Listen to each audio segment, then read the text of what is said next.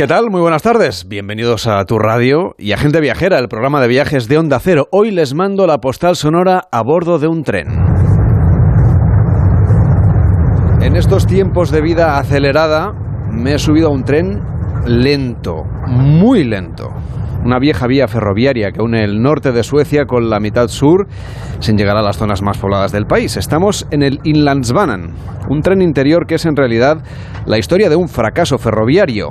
La idea de unir los dos extremos del país a principios del siglo XX parecía buena.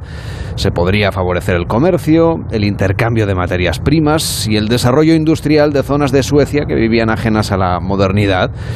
Pero los elevados costes, la inflación y la guerra fueron retrasando el proyecto. No sé si les suenan estas historias.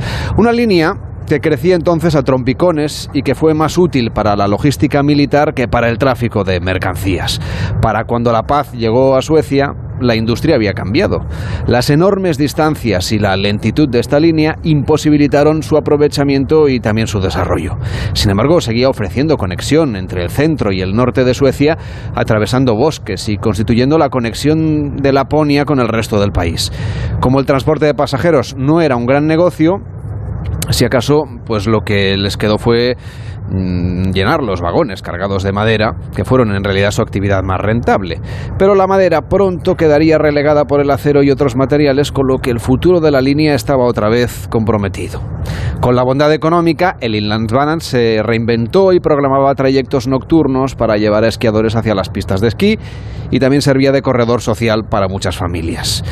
Este tren va tan despacio que le adelantó la historia y la modernidad.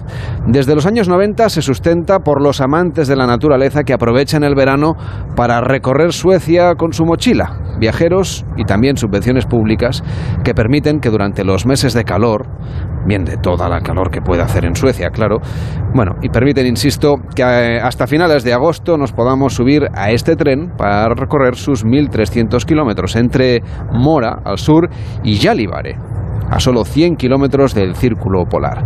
Jalibare, por cierto, quiere decir hígado en sueco, aunque esto en realidad no viene mucho al caso. El caso es que en este viaje yo vengo de, Cabo Norte, en Noruega. He atravesado los bosques de ambos países, convivido con los Sami, circulado por carreteras estrechas hasta llegar a la estación situada más al norte de la línea, que es la estación más al norte de Suecia. Me he planteado descender despacio, como el tren, y parando en algunas de sus estaciones. La idea es pernoctar en algunos de sus pueblecitos y esperar a que pase el mismo tren al día siguiente, que solo pasa una vez al día en cada sentido. Es como un crucero, pero sobre raíles. Pero no se imaginen un crucero de lujo o un tren de lujo, más bien parece un modesto tren de provincias, que es lo que es en realidad, con asientos rojos decorados con pequeñas flores y paredes de color gris.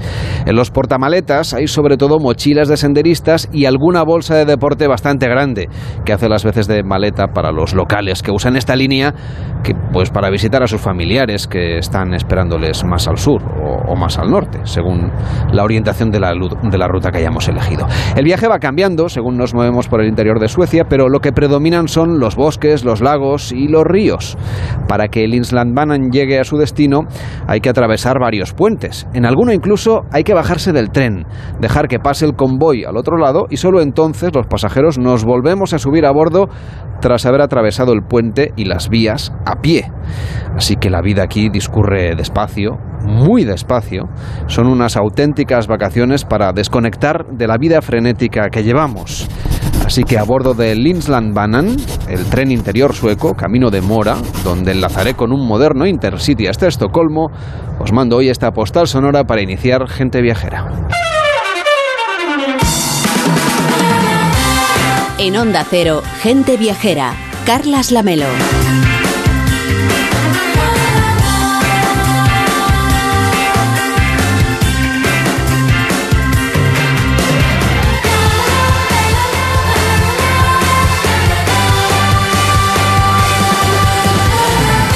12 y 10, las 11 y 10 en Canarias, este fin de semana haciendo el programa desde la Rambla de Barcelona para todo el país, pero ya el próximo fin de semana les estaremos saludando de viaje. Nuestra primera parada es Andalucía, donde nuestra cadena va a estrenar la temporada. Tomen nota de la agenda el miércoles. Más de uno con Carlos Alsina desde Sevilla, el jueves La Brújula con Rafa La Torre desde Córdoba, El sábado nuestro compañero Jaime Cantizano viaja con Por fin no es lunes hasta Málaga y gente viajera les saludará el domingo desde el Museo de la Guitarra Antonio de Torres en Almería. El lunes Radio Estadio Noche en directo desde Estepona. No se pierdan este recorrido por Andalucía de la mano de Onda Cero. A nosotros, Víctor, ¿qué tal estás? Muy buenas tardes. Muy buenas tardes. Eh, nos ha tocado, pues el próximo fin de semana, aprender a tocar unos acordes con la guitarra. No sé qué tal te apañas tú con la guitarra.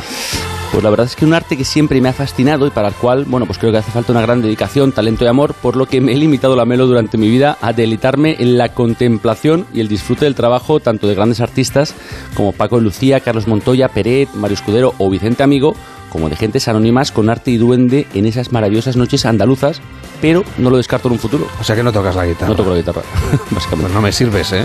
Tía, pues pabila, Hay que aprender. búscate un tutorial en YouTube la semana que viene, tendrás que tocar la guitarra, si no, Mm. si me pongo yo, será un desastre. Bueno, Almería es también un destino de cine y, un lugar que tú además conoces muy bien. Desde luego, la verdad es que Almería, mira sus acordes, es una tierra de contrastes, es rica, es maravillosa. Es uno de esos destinos que te deja, bueno, pues un sabor en la boca especial y que te atrapa.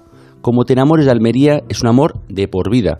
Y es que a lo largo de su costa mediterránea hay arrecifes volcánicos, hay caletas aisladas, hay villas pesqueras, hay balnearios, hay rincones con históricas alcazabas y fortalezas moriscas del siglo X, con abundantes jardines, así como genios, casas y museos, como al que iremos el próximo 11 de septiembre, el Museo de la Guitarra de Antonio de Torres, el inventor de la guitarra española tal y como la conocemos a día de hoy, como el instrumento para el cual se han compuesto más obras y el más interpretado de la historia. Pues ahí estaremos el próximo domingo 11 de septiembre haciendo en directo Gente Viajera. La verdad es que la ciudad de Almería tiene una oferta cultural que se ha acrecentado en los últimos años con una red de museos muy variada, muy completa, accesible. Tienen historias pues que han acontecido en la ciudad, claro, y una de esas historias, una de las más importantes es que en 1850 un humilde carpintero de la Cañada creó con sus propias manos, las manos de un artista que talla por primera vez ese instrumento tan nuestro que es la guitarra y que es famoso en todo el mundo. Exactamente, Torres fue el que unificó los criterios y el tamaño y la forma de la guitarra actual, pero es que además Almería y su provincia tiene pues una luz muy especial, una luz que ralentiza el tiempo, que potencia la alegría, el buen disfrutar de la vida y de sus placeres, entre los que sin duda se encuentra su gastronomía. A ver, Víctor, va, cuéntanos, ¿qué destacarías tú de Almería por encima de todo y sobre todo qué debemos proteger para no perder esa identidad que enamora a quienes se acercan a esa tierra? Pues yo creo que si hablas con los almerienses, destacarían, bueno, pues la, la protección de esos paisajes naturales salvajes, esos fondos marinos únicos, esa manera de vivir la vida más en cercanía con la gente, más de piel, ¿no? Esa cercanía con, con, sus costumbres, el disfrutar de las cosas excepcionales, esas cosas pequeñas. Bueno, una tarde de pesca en la barca, mmm, unos espetitos ahí en la playa, en el chiringuito, esos chiringuitos de, mantel de papel, un tinto de verano, un atardecer con los amigos, un cielo estrellado en medio del desierto. Las cosas pequeñas, la verdad es que es, es un poco como su paisaje, de, paisaje desértico, ¿no? Es sencillo a primera vista, pero de una enorme riqueza, si lo miras con los ojos adecuados. Pues ese va a ser el primer viaje de la temporada, en esta nueva temporada de Gente Viajera, a Almería. Ahí nos va a acompañar, como no, Enrique Domínguez Uceta. Hola Enrique, ¿cómo estás? Muy buenas tardes.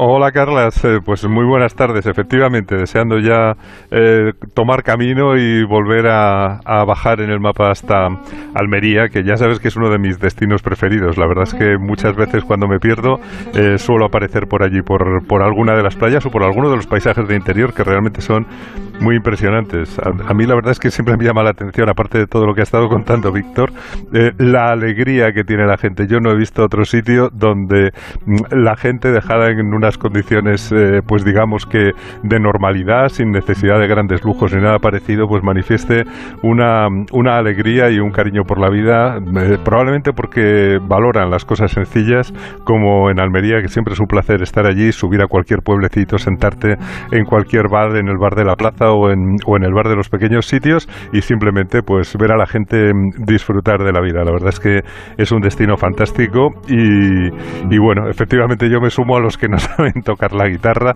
Vaya, vaya me regalaron tres, una cuando era. Enrique. me regalaron una cuando era pequeño, me compré un método de guitarra eh, de un guitarrista maravilloso como era Tárrega eh, y realmente, bueno, pues mm, Dios me puso un oído enfrente de otro y yo creo que no se comunican. Bueno, pero hoy le hemos pedido a Enrique no que nos toque la guitarra, sino que nos guíe en un recorrido otoñal por el estado de Nueva York.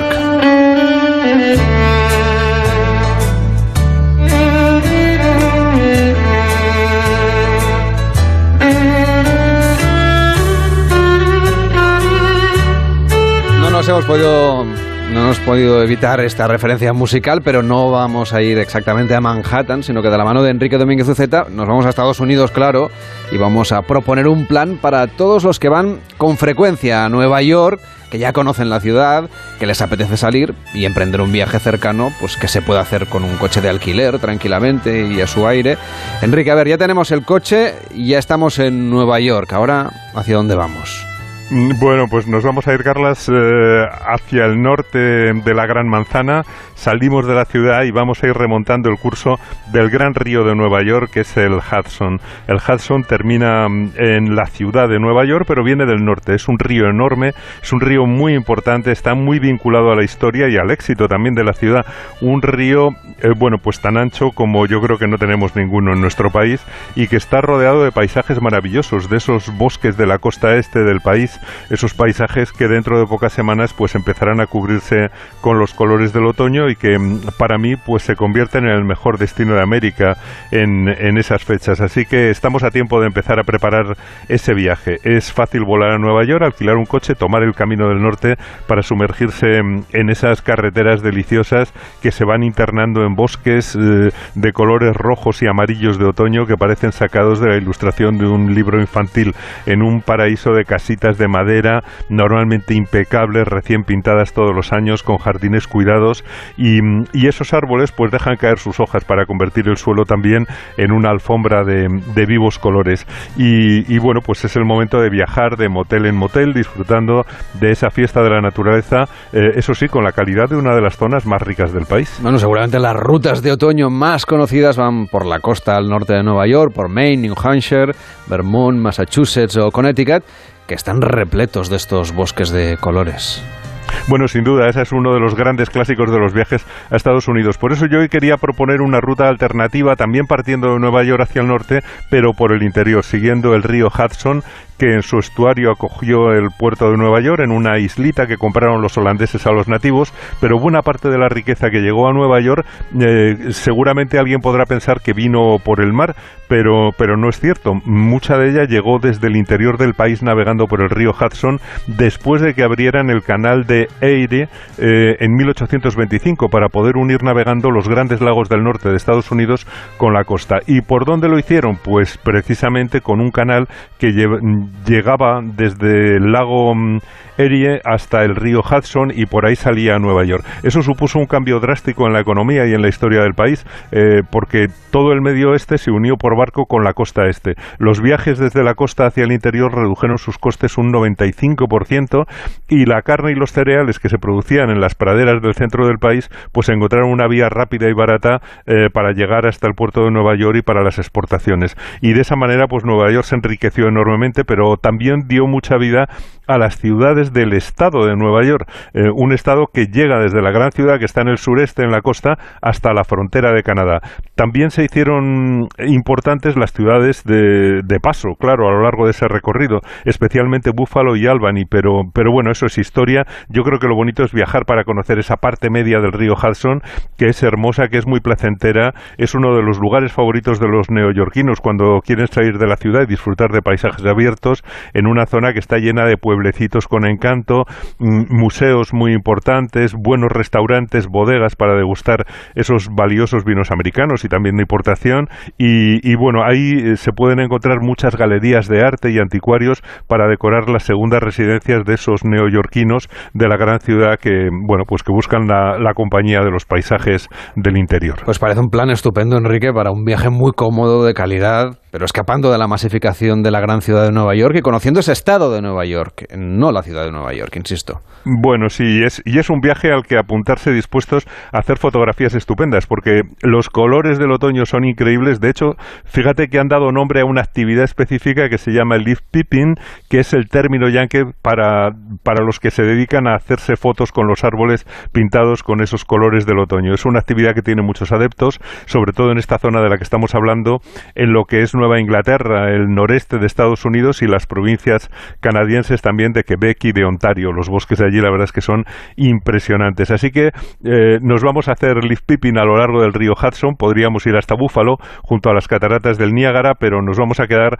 un poquito más cerca, en el valle medio del río Hudson, que no está nada lejos de Nueva York, que tiene muchísimo que ver porque es increíble el esplendor natural de los campos y bosques, pero yo destacaría varios lugares para visitar cerca del río. Fíjate, haría una primera en, en Beacon, que es un pueblo encantador, sencillo, lleno de tiendas, de buenos restaurantes, de bodegas a lo largo de la calle principal y que tiene un sensacional centro de arte moderno, el Día Beacon, donde se puede ver una espléndida colección de obras de Richard Serra y de otros artistas contemporáneos. Conocemos de hecho algunas de estas obras de Richard Serra porque está en el Guggenheim en Bilbao. Es una de las joyas del museo desde su inauguración, de hecho.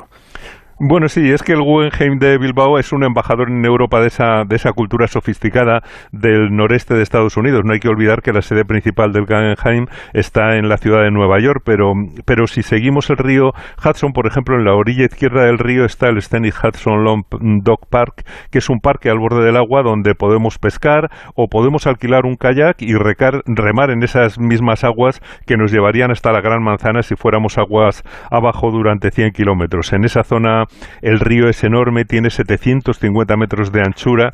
De hecho, vale la pena detenerse para caminar sobre la pasarela sobre el Parque Histórico Estatal del Hudson, que es el puente peatonal más largo del mundo, que cruza sobre el río a 64 metros de altura. Es un paseo precioso, el resultado de, convertir un abandonado puente ferroviario del siglo XIX en una espectacular pasarela peatonal que ahora está llena de gente caminando, patinando y pedaleando en bici casi como si estuvieran en las nubes. Está muy cerca, por cierto, de otro sitio que yo creo que no hay que a ocho millas, eh, una joya que merece una visita, que es el conjunto de la biblioteca y el Museo Presidencial de Franklin Delano Roosevelt, asomada en balcón también sobre el Valle del Hudson, en un lugar increíble que merece una visita detenida. Tiene un museo pues realmente formidable sobre la vida de ese presidente que fue irrepetible. Ya sabes que lo eligieron en cuatro ocasiones consecutivas, fue el responsable de sacar al país de la crisis de 1929 y de llevarlo hasta la victoria en la Segunda Guerra Mundial. Eh, por eso digo que la visita es muy muy interesante. Y muy cerca está, por ejemplo, la mansión eh, Vanderbilt, un palacio de magnates de finales del siglo XIX, con un bellísimo parque alrededor, también con unas vistas únicas sobre el valle, al que, mm, al que pronto llegará también el esplendor de los colores de otoño. Hay muchísimo que ver, podemos parar en el encantador pueblo de Rinbeck, eh, lleno de tiendas y de restaurantes, o visitar, por ejemplo, The Fisher Center for the eh, Performing Arts, diseñado por Frank Gehry, que parece un platillo volante que hubiera aterrizado en ese, en ese bosque de colores. Es una imagen un poco alucinante. Y otra experiencia única y, que es muy recomendable es el museo del antiguo mm, aeródromo de Rheinbeck, donde conservan y vuelan aviones históricos. Entre ellos tienen una réplica operativa del mítico Spirit of St. Louis, eh, ya sabes, ese, ese avión histórico, pero te puedes subir en él y puedes verlos volar allí en el propio, en el propio campo de aterrizaje. Hay muchos lugares maravillosos para detenerse antes de llegar a la ciudad de Albany.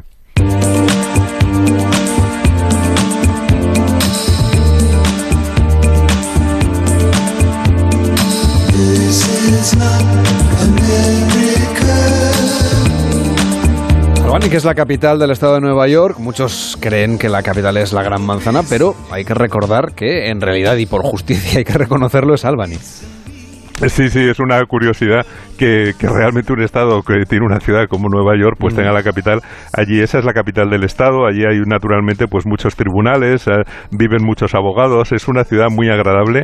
Eh, es el lugar donde ese canal del Erie sale al río Hudson, una ciudad de menos de 100.000 habitantes, pero tiene unos edificios fabulosos. Tiene un conjunto, el de la Empire State Plaza, que es como un trozo de Brasilia que podría haber diseñado Oscar Niemeyer y que está junto al edificio del Capitolio del estado de Nueva York, que es uno de esos edificios maravillosos, eclécticos de Estados Unidos, de estilo Beaux-Arts, que son de una riqueza impresionante y que yo creo que manifiestan un poco el orgullo de esa nación cuando realmente se estaba haciendo rica a finales del 19 y principios del 20. Y, mira, eh, ya que estás en, en Albany, puedes visitar el Museo de Arte e Historia que guarda obra de los pintores de la Escuela del Río Hudson, que mm, eh, fue un grupo de pintores de paisajes de mediados del siglo XIX, eh, muy influidos por el romanticismo, que no querían vivir en Nueva York, que buscaban la paz, la belleza, la naturaleza del Valle del Hudson, y, que realmente pues allí encontraron pues un paraíso para pintar en plena naturaleza. Aquí en el Museo Thyssen-Bornemista de Madrid tenemos una obra de uno de los fundadores del grupo, de Thomas Cole, titulada Expulsión, Luna y Luz de Fuego, eh, que bueno, que es un paisaje sublime de estos al estilo romántico, verdaderamente espectacular, eh, que parece más bien una fantasía. Pero bueno, lo cierto es que en el Hudson y en su entorno, pues hoy sigue siendo un pulmón, una reserva de belleza natural y, otoñal cerca de la megaciudad de Nueva York, muy apetecible para viajar, porque sus rutas además están, yo creo que menos masificadas en otoño que las que van cerca de, la orilla del Atlántico. Sin duda es un viaje de calidad en todos los sentidos, en paisajes, en instalaciones para disfrutar de la vida, una propuesta que ya podemos ir organizando y que tendremos muy presente si viajamos, pues todos estos consejos de Enrique Domínguez Uceta.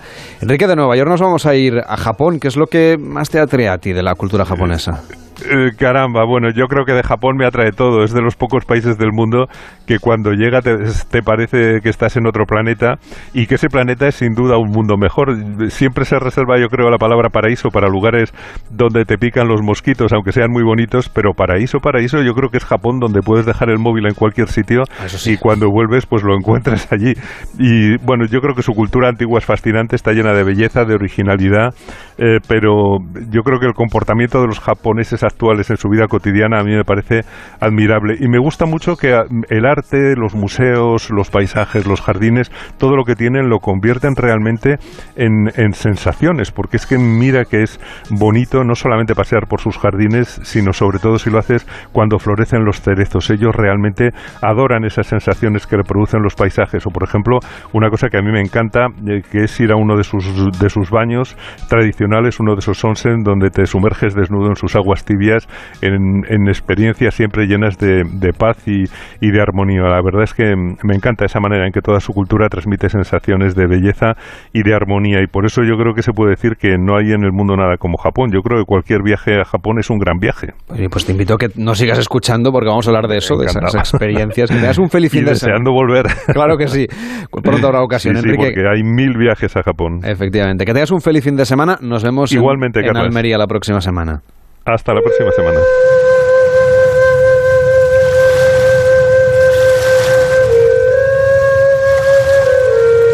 Pues de eso vamos a hablar, de experiencias, porque les vamos a proponer alojarse en el templo Ninnaji, que es un complejo de 80 hectáreas ubicado en la ciudad de Omuro, al norte de Kioto. Nos acompaña Laura Blocona, que es directora de la Oficina Nacional de Turismo de Japón en España. ¿Qué tal? Muy buenas tardes. Hola, muy buenas tardes. ¿Qué tal? Encantada de estar aquí para hablar con vosotros un ratito de Japón. Vamos a compartir con la gente viajera cómo es la experiencia de alojarse en un templo como este. Bueno, la verdad que la idea de alojarse en un templo budista ya es una cosa realmente espectacular y una experiencia muy única porque es algo que se diferencia pues muchísimo de toda nuestra cultura, de todas nuestras experiencias anteriores, porque es sumergirnos de lleno en otras creencias eh, los templos, en los templos budistas en los que nos podemos alojar, además, eh, vamos a simplemente unirnos un día más en, en, la vida diaria de los monjes que viven allí. No se nos va a tratar como, digamos, como cuando vamos a un hotel, como eh, unos clientes, sino como unos huéspedes más hay que integrarse en lo que es la vida del propio templo. Podemos levantarnos a las 5 de la mañana para hacer los rezos de la mañana con los monjes, nos vamos a alimentar de, la comida vegana que ellos toman, por ejemplo, y también pues podemos eh, realizar actividades eh, tan interesantes como realizar caligrafía o recitar sutras. En concreto, en este templo de, del Ninayita, cerquita de Kioto, la experiencia es aún más especial porque este templo cuenta con una villa eh, privada en que pertenecía a la familia imperial que es realmente bonita, donde no solo vamos a hacer la vida del templo, sino también podemos trabajar un poco en, la, en conocer la cultura japonesa en, en aspectos tan especiales como el ikebana, por ejemplo, que es el arte de los arreglos florales, o vamos a poder conocer la danza tradicional japonesa o el teatro del no, por ejemplo. Realmente en, en, un, en una jornada o dos eh, vas a conocer de primerísima mano, vas a vivir en tus propias carnes lo que es la cultura japonesa pues más milenaria. Imagino que también podemos participar en la ceremonia del té. ¿Nos puedes describir cómo es para quien no la haya vivido? Por supuesto, eh, desde luego aquí se, se, va a poder realizar esa experiencia, pero bueno, que no es necesario quedarse una noche en un templo para realizarla porque hay muchísimos lugares especializados, hay casas de té donde podemos realizar esta ceremonia. Eh, la ceremonia original, digamos, llega a durar varias horas, dos y tres horas. Eh, lo que muchas veces sí que se ofrece es una versión pues reducida no únicamente para turistas internacionales, sino también un poco eh, pues para japoneses que quieran disfrutar de esa experiencia de preparación del té, donde siempre va a haber un maestro o una maestra de, de ceremonias, por decirlo de alguna manera, que va a preparar eh, pues es una bebida caliente de té que vamos a, degustar, un té verde, un té matcha, un poquito amargo que además se nos sirve siempre con dulces para que podamos eh, jugar en el paladar con los contrastes. Se, nos va a servir siempre en un en unas tazas, en, unos platos realmente bonitos y una parte propia de la ceremonia es de observación y de deleite ante eh, lo que es la propia cerámica en la que vamos a beber. Eh, es una es una experiencia que a mí personalmente me resulta aparte de bonita me parece absolutamente relajante eh, observar la delicadeza el trabajo el cuidado el detalle con el que se hace todo eh, el ritmo en el que el té se mueve eh, cómo el maestro va pasando a, a los diferentes comensales eh, la bebida, bueno, es una, una cosa digna de, de, vivir al menos una vez en la vida y si puede ser en Japón verdaderamente, pues lo va a hacer aún más especial. Es desde luego donde hay que vivirlo intensamente. Nos vamos ahora cerca de la bahía de Tokio, ahí podemos acompañar a un chef a la lonja de pescado y luego preparar nuestro propio sushi. ¿Es, es muy difícil ponerse a hacer sushi por primera vez? A ver, yo creo que depende de, las expectativas que tengamos, ¿no? Yo que soy un poco torpe, la verdad, eh, me resulta complicado, pero bueno, sí que es cierto que, que nos lo ponen fácil, nos ayudan bastante Además, en concreto, este restaurante que se llama Matsuno Sushi, eh, que lleva abierto desde 1910, digamos que ya tiene una experiencia enorme en enseñar a los comensales a preparar su sushi, así que que no haya miedo, vamos a disfrutar de una comida buenísima, aunque la hayamos preparado nosotros, porque siempre va a ser acompañado del chef.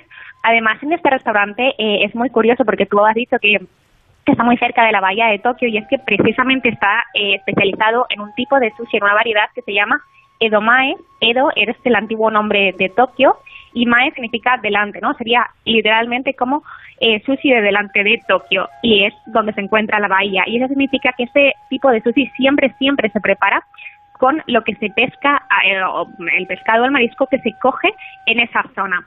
Y entonces, eh, esta experiencia no solo es preparar tu propio sushi, tú por la mañana muy, muy pronto, de madrugada, acompañas al chef a la lonja para ver qué, es el pescado, qué es el marisco, qué hay fresco del día, qué es lo que te va a apetecer eh, comer porque evidentemente eh, el sushi cuanto más fresco mejor y tiene que ser cosas de, del día lo eliges y luego ya juntos vas a ir al propio restaurante y ya vas a, a, aprender a preparar tu sushi y luego lo vas a poder degustar. Y Laura, ¿cómo es esa visita al mercado? por ejemplo, ¿a qué tenemos que estar atentos de lo que tú sepas sobre cómo elegir bien el pescado para el sushi? Eh, bueno, la verdad es que cuando tú vas a una lonja de pescado en Japón es bastante fácil porque todo es fresco. No se va a vender nada que no es del día.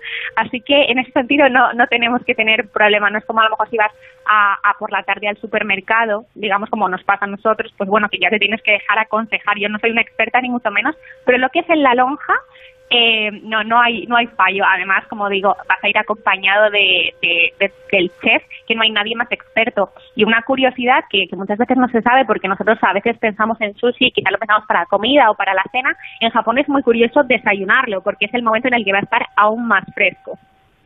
Es el momento que acaba de llegar de la lonja, como nos decía Laura Blocona, que es directora de la Oficina Nacional de Turismo de Japón en España. Gracias por llevarnos a vivir estas dos experiencias en Japón y hasta la próxima. Muy buenos días. Muchísimas gracias. Hasta luego. Gente Viajera, el programa de viajes de Onda Cero con Carlas Lamelo. ¿Desanimado porque se acabaron las vacaciones? Tranquilo, toma Ansiomet. Ansiomet con triptófano, lúpulo y vitaminas del grupo B contribuye al funcionamiento normal del sistema nervioso. Ansiomet, consulta a tu farmacéutico o dietista. La alfabetización mediática e informacional de hoy decide el futuro. Si eres docente, no te puedes perder el encuentro Mentesami el próximo 1 de octubre en los cines Kinépolis de Madrid, presentado por Elena Resano y Juan Rabonet, y con expertos que os inspirarán y compartirán herramientas prácticas para responder a este reto educativo. Inscríbete de forma gratuita a partir del 14 de septiembre para asistir presencialmente en mentesami.org. Te esperamos. Fundación A3 Media. Acercamos a niños y jóvenes el valor de la comunicación. En Onda Cero, Gente Viajera, Carlas Lamelo.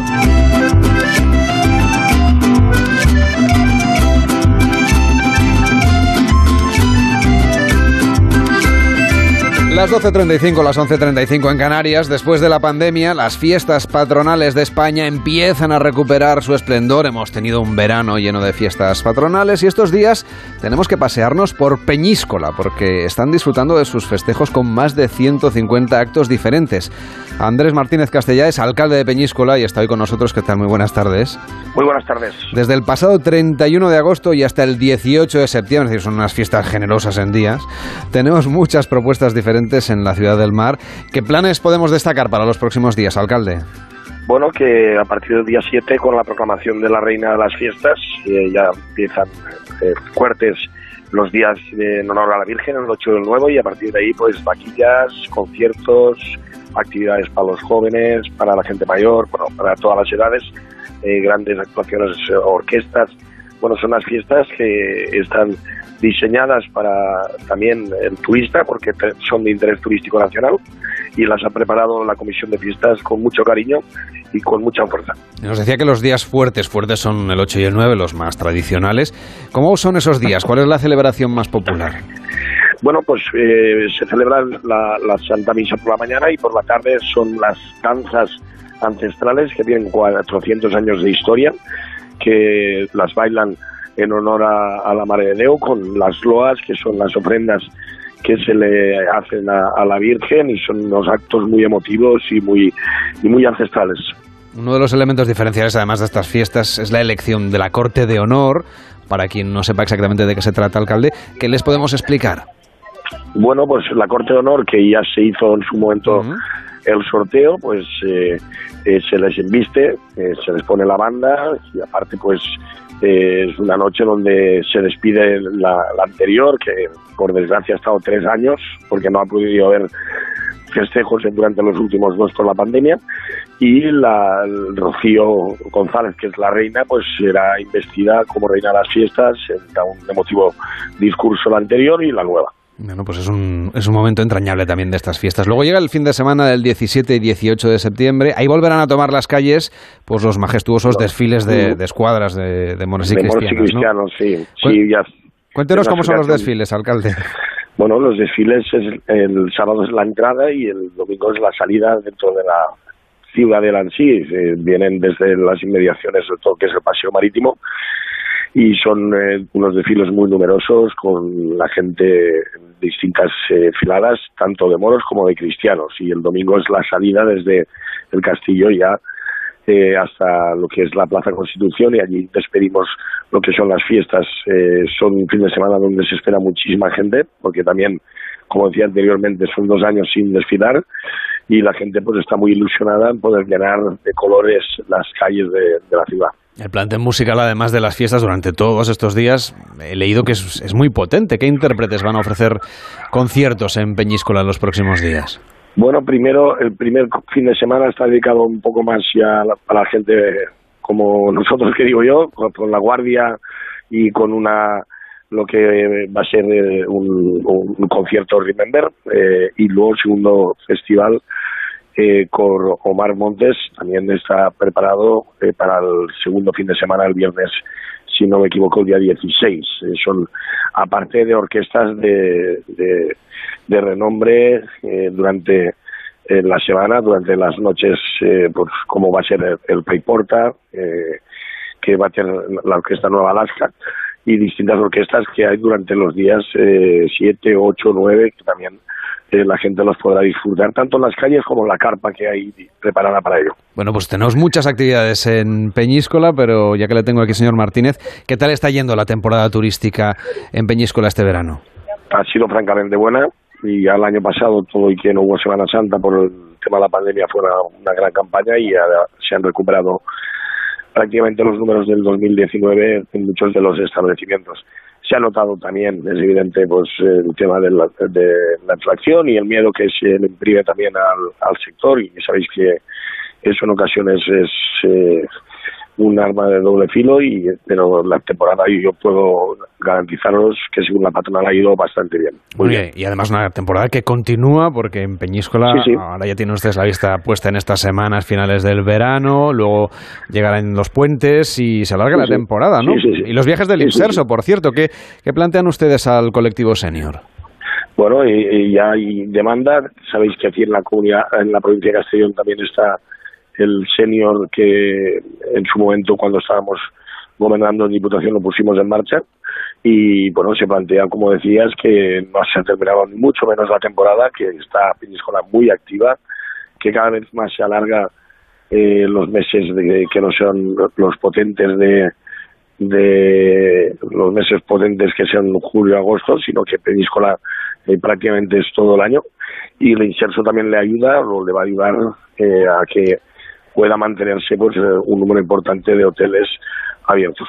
Y eso también genera empleo, obviamente. Lo bueno de Peñíscola no es solamente sus playas, como nos decía, sino que tiene un atractivo cultural muy importante, una historia que merece la pena descubrir en cualquier momento y un turismo gastronómico que me consta que es una apuesta cada vez más importante.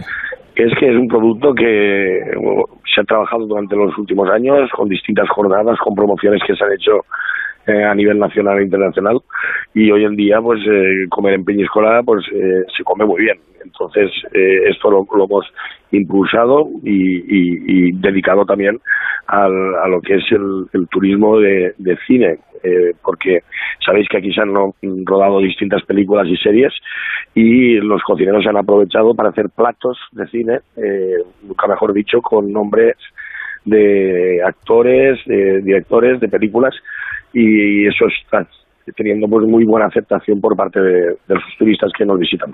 y además cada vez hay más interés ¿no? por rodar eh, películas aquí. Desde luego Calabuch es, es, sin duda seguramente una de las, de las clásicas, pero se han rodado escenas de Juego de Tronos, también de las nuevas sagas que se están rodando. ¿Tienen ustedes previsto rodajes así para, la, para lo que queda de año? Bueno, pues sí que hay algo previsto a principios de año. Bueno, hay algunos proyectos ahí en mente por parte de algunas productoras que si tenemos ayuda de las distintas administraciones podrían cuajar y sería interesante también de cara al futuro de, la población. Pues claro que sí, pues lo iremos viendo tanto en el cine o en la televisión, como por supuesto in situ, que es lo que hay que hacer para ver las cosas y acercarse a Peñíscola en los próximos meses, pues también con un montón de actividades. Andrés Martínez Castellá, que vayan muy bien esas fiestas y gracias por acompañarnos en Gente Viajera. Muy buenas tardes.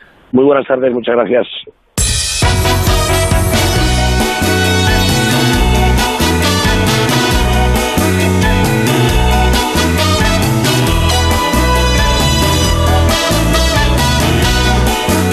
Ya saben los oyentes que pueden pedirnos destinos a la carta en Gente Viajera, hacernos sugerencias, también críticas sobre el programa, mandándonos notas de voz de WhatsApp al 699 464666 699 464666 Y también a través del correo electrónico genteviajera arroba onda cero punto es, porque la gente tiene muchas ganas de viajar. Oye, por cierto, Víctor, que estamos tomando nota, es decir, que los destinos que nos piden vamos a irles dando salida también aquí en Gente Viajera a lo largo de esta temporada. 699 464666 Hola, buenos días. Primero que nada quería felicitaros por vuestro programa con el que aprendo y disfruto mucho. El motivo de mi llamada es doble. En primer lugar, en 15 días mi marido y yo nos vamos a Menorca y me gustaría que me contarais cómo visitar la isla en tres días. Y en segundo lugar, pero más importante todavía, es que hace mucho tiempo que quiero hacer el Camino de Santiago. En un principio queríamos hacerlo todos juntos, nosotros dos y mis hijos, pero cuando pensamos en una fecha, siempre hay alguien al que no le viene bien. Así que he decidido hacerlo yo sola. ¿Me podéis informar de todo aquello que debería tener en cuenta? Soy profesora y solo podría ir en verano o en vacaciones de Semana Santa. Un saludo y muchísimas gracias. Pues muchísimas gracias por el mensaje. Claro que sí, tomamos nota. Como para el camino tenemos más tiempo hasta la Semana Santa o si eso hasta el verano que viene, porque nos dice que nos quiere indicar, lo, atenderemos en unos días. Estamos, recordemos, en Año Santo Compostelano, este doble Año Santo que hemos tenido o que se está disfrutando en Santiago de Compostela y también Menorca. Así que apuntados esos dos destinos, más los que nos pidáis en el 699 46 4666 699 46 4666 Carlas Lamelo, gente viajera.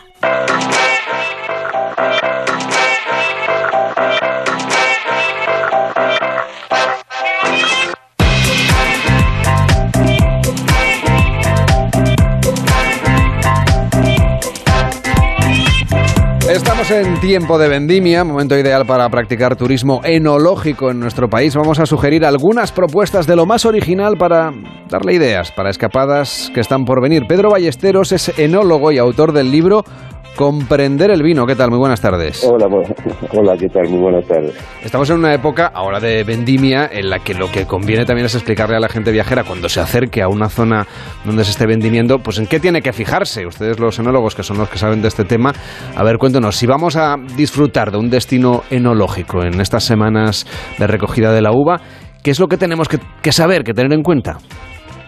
Bueno, yo lo que recomendaría de las cosas más bonitas que puede hacer un aficionado en la época de vendimia es pedir permiso para catar algunas uvas, porque es una, una experiencia muy bonita, muy divertida. Tengan cuidado no catar demasiadas porque eso borda mucho, pero pero es aprender la textura de las pieles, aprender los aromas en la uva y asombrarse a, a cómo todo eso unas pocas semanas después va a cambiar completamente. El vino nunca sabe a lo que es la uva, esto con las moscateles, y es una experiencia sensorial súper bonita. Y luego ver, yo creo que es el momento más alegre que hay en todas las regiones, el momento de la vendimia es una es una explosión de trabajo, sudor, pero también de alegría, de esperanza.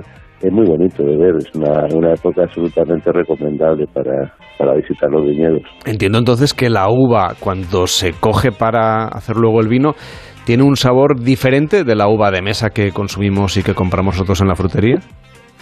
Eh, sí, son muy diferentes. Las uvas de mesa son eh, pues como muy bonitas y muy grandes y, y, normalmente con las uvas de vinificación el que no se busca eso, las uvas de vinificación son más concentradas, tienen sabores más más marcados, eh, son más feas para, para, para el consumidor, digamos, de, de fruta, son totalmente diferentes. Oiga, estamos en un... Son muy pequeñitas, muy... Mm. Eh, pero... Y muchas de ellas, sobre todo en tinto, tienen unas, unas texturas eh, que son tánicas, que son eh, uvas que te secan un poco el paladar porque, porque tiene mucho tanino. Estamos en un año en el que todo el mundo está muy pendiente de cómo ha sido el verano climatológicamente por muchísimos aspectos, pero sin duda, bueno, esto pasa todos los veranos. Todos los eh, viticultores se preocupan mucho porque evidentemente si hace más calor, si llueve más, si hay algún tipo de granizado, pues eso siempre afecta a la uva. Claro, dependerá de la zona, de la denominación de origen y de lo que haya ocurrido, pero en general, este año, ¿cómo ha afectado el clima a las diferentes deos que tenemos en España? Bueno, por lo que yo voy sabiendo, en todas ellas, son prácticamente todas, la vendimia se ha adelantado, al hacer más calor, pues, pues maduran antes las uvas y la vendimia se ha producido antes. Eh, en donde hay unas viñas más, más equilibradas, viñas más viejas, pues han aguantado mejor los golpes de calor, han habido accidentes climáticos, es, es muy variado el tema, pero es como no, es como todos los años, es que cada año esto es esto es más duro porque el tema del cambio climático no es que haga más calor, es que hay muchos más accidentes. A mí me impresiona mucho más la granizada otro día que haga más calor, pero es que los dos son, son víctimas o resultados del cambio climático y el problema de que cuando hay muchos más accidentes en un cultivo leñoso fijo como es el de el, de la viña, pues la, situación es mucho más grave. No olvidemos que también hay unas heladas fuera de tiempo más, más frecuentes. Es un, un desajuste climático enorme. Imagino que también debe ser difícil no gestionar de repente pues el hecho de avanzar tantos días la vendimia respecto a lo que más o menos está previsto, por el número de gente que se moviliza para coger las uvas y para empezar a trabajar con ellas. Bueno, las bodegas, sobre todo las bodegas grandes, tienen ya, ya todo planificado. ¿eh? Tienen, ellos tienen a las cuadrillas de, trabajadores ya contactados y, y, que ellos saben que tienen que estar listos a partir de una fecha. Entonces eso ya prácticamente, eh, yo, creo que de los problemas es el menor, en la, logística de eso. A algunos les fastidia las vacaciones, evidentemente, pero, pero vamos, de los problemas es el menor. Este año han empezado las las vendimias han empezado en julio en Lanzarote, luego en Montilla, ya van, ya, ya, ya van muy avanzadas en muchos sitios. ¿eh? Y, bueno, eso, eso logísticamente que yo creo que no tiene un, un, gran problema para, para la gente, el problema son todos los demás, ¿no?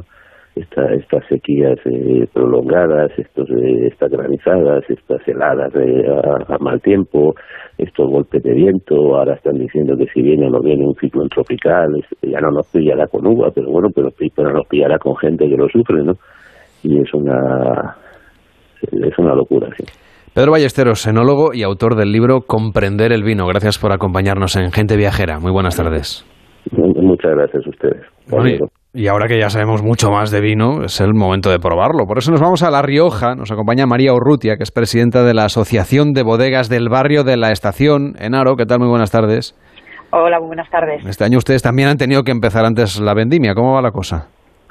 Pues ahí va, como, como acaba de explicar Pedro, efectivamente, todo, este año se ha adelantado todo debido a los calores y un poco a la, a la sequía y a la falta de agua pero bueno, eh, es, lo, es lo especial que tiene la vendimia, lo que nos damos. Cada año es distinto y ningún año es igual. Todos los años o, o nos adelantamos, nos retrasamos o no, no, no está agendado en un calendario, no es una fecha exacta. Tienen que estar ustedes siempre ahí preparados. ¿Se va a notar en la cosecha, cree usted, de esta temporada?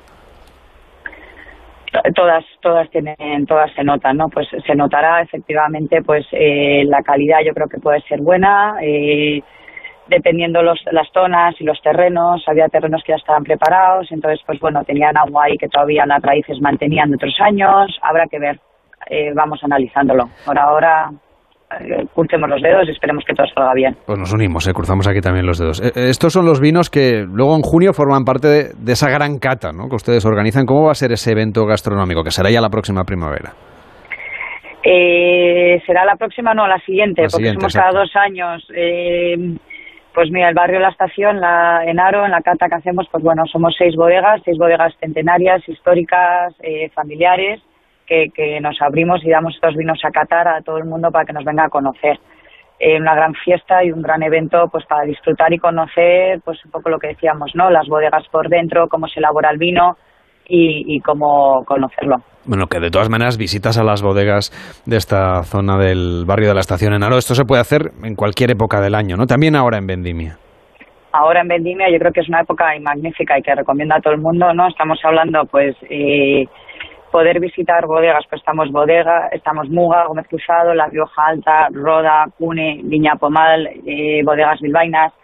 Eh, conocer, pues bueno, la entrada de la uva, cómo está llegando la uva, darte un paseo por el viñedo mientras estás recolectando la uva, ¿no? Hablábamos de, poder catar, catar esas uvas, ¿no? Que, son distintas quizás de las que comemos normalmente, pues ver cómo de una uva luego va a salir la próxima añada y el vino que vamos a estar tomando. Eh, visitar una tonelería de barricas.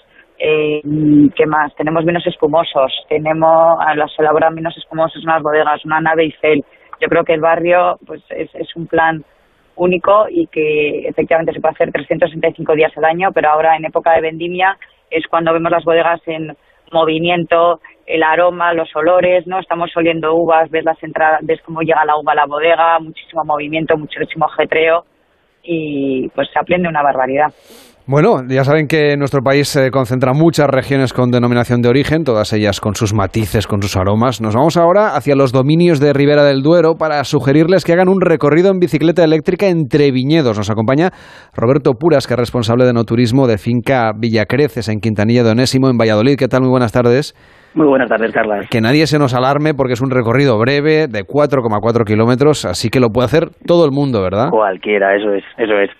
Optamos eh, desde el primer momento en Finca Villa Creces, para aquel, aquel oyente que no, no sepa dónde nos ubicamos, estamos en, la provincia de Valladolid, en la que es conocida como la Milla de Oro de Ribera del Duero, cerquita de, Peñafiel y, Quintanilla de Onésimo. Y ahí contamos con una finca de 110 hectáreas preciosa. Es un, es un viñedo un poco atípico, porque contamos con un viñedo escondido dentro de, un bosque de pino de pino piñonero de más de 200 años y, está bañado por el río Duero y, es una finca que, que, hay que visitar en profundidad y por eso hacemos este tipo de actividad con, con bicicletas eléctricas. Como bien decías, nadie, nadie se cansa ah, Son facilísimas de, utilizar. Oiga, además de la bicicleta, vamos a llevar con nosotros una cesta de picnic. Tienen diferentes variedades. Una que se llama cheese lover, otra para veganos. Cuéntanos un poco qué es lo que hay dentro de la cesta. Pues eh, eh, esta actividad, como todo, ¿no? En, bodega ha ido evolucionando y, realmente lo que queríamos era adaptar un poco eh, los productos que ofrecemos dentro de las cestas a, los diferentes tipos de usuarios que, que practican la, experiencia. Y una de ellas, que es la que más éxito tiene, lógicamente, es la de kilómetro cero, porque hablamos de productos de, Castilla y León, hablamos de productos regionales para que la gente conozca pues los buenos ibéricos de hijuelo, los quesos de queserías artesanas, eh, que descubran también los buenos patés, los buenos foas que se hacen en, la zona y, que la gente pueda disfrutarlo pues acompañado con, con nuestros vinos, ¿no?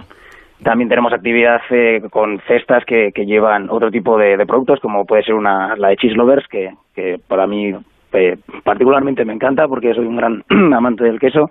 Y, también son quesos de, Zamora, de Segovia, de Valladolid.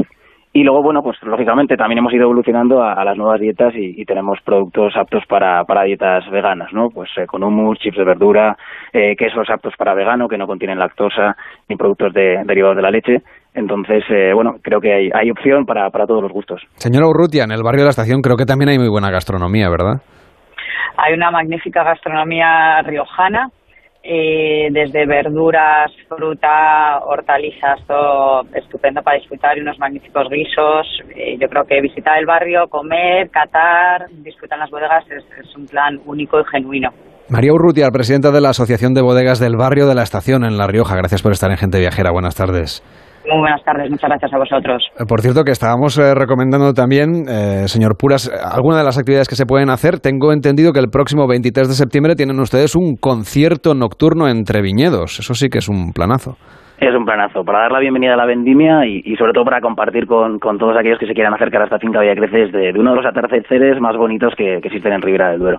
Queríamos hacer una, cosa íntima, son para, para 100 personas, son un acústico del, del grupo vallisoletano White Notes, eh, haciendo bueno eh, actuación en castellano e inglés de, éxitos de, del pop rock español e internacional y con una copa de vino todo todo suena y, se ve mejor ¿no? alrededor. Por cierto, ¿qué tal está yendo la vendimia este año?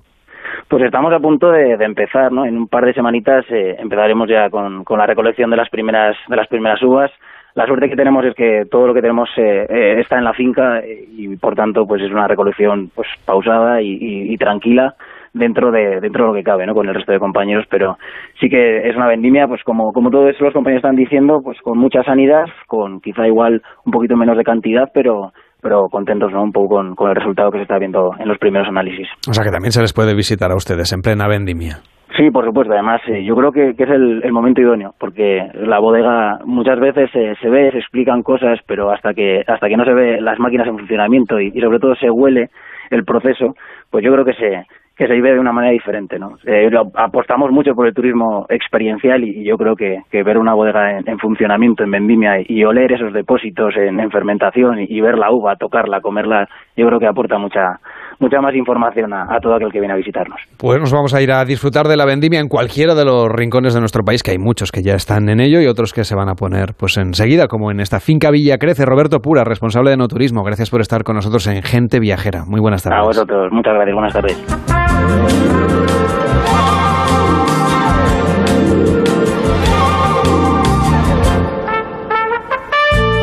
Gente Viajera, sábados y domingos a las 12 del mediodía, con Carlas Lamelo. Y en la próxima hora vamos a seguir viajando en Gente Viajera. Nos iremos a dos parques nacionales, el de Ordesa y el Monte Perdido en Huesca y el de Cabañeros en Castilla-La Mancha. A la hora de la gastronomía, pues nos vamos a tomar unos buenos boquerones en Málaga. Y le vamos a pedir a Mariano López que nos traiga los destinos más exóticos del planeta. No se lo pierda, mientras tanto puede pedirnos sus destinos a la carta en el 699 46 46 66 699 46 46 66, el WhatsApp de Gente Viajera. Nos puede pedir sus destinos a la carta, nos puede solicitar alguna de las cosas que les gustaría pues, que comentásemos en el programa o incluso hacernos sus propias crónicas o explicarnos qué plan tiene usted para este fin de semana o para el próximo, si prepara una escapada. 699-464666 o el correo electrónico genteviajera arroba onda. Hasta ahora mismo.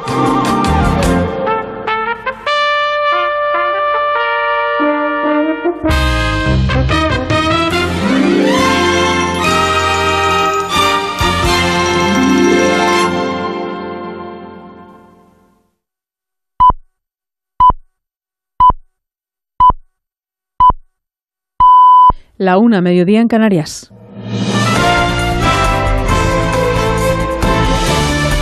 Noticias en Onda Cero.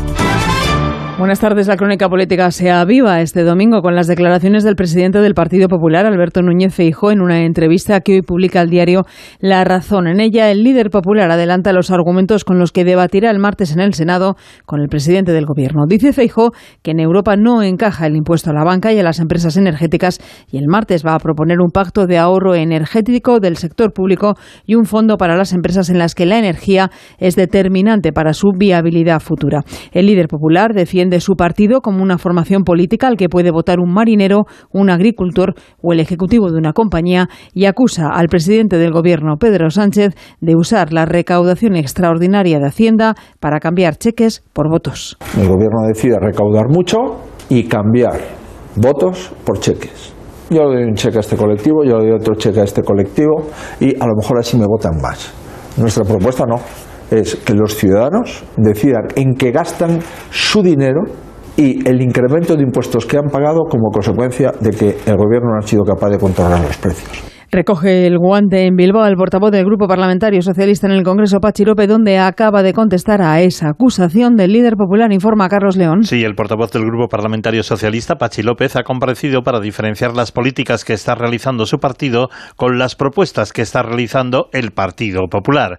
Ha respondido, como dices, a la entrevista de Feijóo en La Razón con esta afirmación. En una entrevista, el señor Feijóo dice que los socialistas cambiamos cheques por votos. Él que hace cuatro días pedía un cheque de 200 euros por alumno. Es una contradicción andante. Pero es que igual él sabe mucho de comprar con cheques o con dinero en sobres. Donde sí ha habido contradicción es entre las afirmaciones de la que fue la ministra socialista María Antonia Trujillo, que ha afirmado que Ceuta y Melilla son una afrenta territorial a la integridad de Marruecos, y la respuesta de Pachi López, asegurando que en absoluto comparte esas palabras y que el gobierno no duda de la españolidad de Ceuta y Melilla. Noticia además que acabamos de conocer y que nos lleva a esta hora a Israel, al Valle del Jordán, donde se ha producido un nuevo atentado contra un autobús y con varios heridos. Corresponsal en Jerusalén, Hanna Beris. Cinco personas resultaron heridas en un atentado terrorista, informó Israel, cometido por disparos de armas de fuego hacia un autobús de pasajeros en una carretera del Valle del Jordán. Paramédicos de varios equipos de emergencia se hicieron presentes en el lugar y atendieron a los heridos junto con paramédicos del ejército israelí. Dos de los heridos sufrieron heridas de mediana entidad por balas. Los otros tres heridas más leves por el impacto de vidrios, al parecer a raíz del lanzamiento de botellas incendiarias hacia el autobús. El ataque fue cometido por cinco palestinos, dos de los cuales fueron capturados por soldados israelíes. En las últimas semanas hubo un claro recrudecimiento de incidentes de este tipo dentro de Judea y Samaria, los territorios en disputa, aunque no dentro del territorio soberano de Israel. Jamás, aunque no reivindicó oficialmente el atentado, felicitó a los responsables del mismo. Y no dejamos la actualidad internacional porque los chilenos están llamados este domingo a las urnas para decidir si quieren sepultar de una vez por todas la constitución que aún arrastra el país desde la dictadura de Augusto Pinochet. La división es un hecho y los sondeos apuntan al no María Gutiérrez. Más de 3.000 colegios electorales continuarán reuniendo hasta las 6 de la tarde hora local los votos de más de 15 millones de chilenos sobre la propuesta de esta nueva constitución. Esta es la opinión de los chilenos sobre la propuesta. Me encantaría que todos pudieran votar a prueba y que pudiéramos tener esta, esta constitución en democracia hecha por 155 convencionales. Se nos entregó una carta magna, la cual nos puede permitir tener nuevos derechos sociales, nuevos derechos laborales, nuevos derechos en salud, en vivienda, en educación y en trabajo. El resultado aún está muy abierto, aunque los sondeos anticipen el rechazo al nuevo proyecto y podrá conocerse un par de horas después del cierre de votaciones. Información deportiva con Regina Ruiz. La Vuelta Ciclista de España afronta hoy su etapa reina, la decimoquinta, desde Sierra Nevada. Enviado especial de Onda Cero, Javier Barbero. Saludos, una etapa que acaba de arrancar y que nos va a llevar desde la localidad jienense de Martos hasta Sierra Nevada, más de 2.500 metros de altitud. Jornada montañosa en la que se deberá superar el puerto del Castillo de tercera categoría y sobre todo el alto del Purche de primera antes de acometer esa ascensión final de 22 kilómetros a Sierra Nevada con un promedio del 8% de desnivel. Jornada, desde luego, para probar las fuerzas del líder de Renko Benepoel que ayer flaqueó en la pandera. El belga sale con un minuto y 49 segundos de ventaja sobre Primo Roglic y 2.43 sobre Enric Mas. Atención también al desempeño de los dos jóvenes españoles, Juan Ayuso y sobre todo Carlos Rodríguez, quinto la general, que hoy corre en casa. Desde las 3 contaremos el final de esta etapa en la sintonía del Radio Estadio. En el Eurobásquet, España juega a las 4 y cuarto contra Bélgica. Si la selección gana este partido, estaría ya clasificada para los octavos de final. Además, en motor Gran Premio de Fórmula 1 de los Países Bajos a las 3 y en el Gran Premio de, motociclismo de San Marino, podio para tres españoles con victoria de Alonso López. Es todo. Más noticias en Onda Cero a las 2, la una en Canarias, en una nueva edición de Noticias Fin de Semana con Juan Diego Guerrero y siempre en nuestra página web ondacero.es. Continúan en Gente Viajera con Carlas Lamelo para descubrir el apasionante mundo de los animales. Tengamos un poquito presente a estos animales pobrecitos que no cuesta nada poner el alféizar de la ventana, un recipiente con agua. es muy importante que tengamos a nuestro animal de compañía bien tratado, bien prevenido. Consulta y resuelve tus dudas en Como el perro y el gato. Podéis mandar lo que os apetezca, consultas, dudas, opiniones, lo que queráis. Línea abierta. Los animales son agradecidos por naturaleza. Como el perro y el gato, con Carlos Rodríguez. Sábados a las 3 de la tarde, a las dos y media y siempre que quieras en la app y en la web de Onda Cero. Patrocinado por Menforsan, los especialistas en cuidados, higiene y cosmética natural para las mascotas. Te mereces esta radio. Onda Cero, tu radio.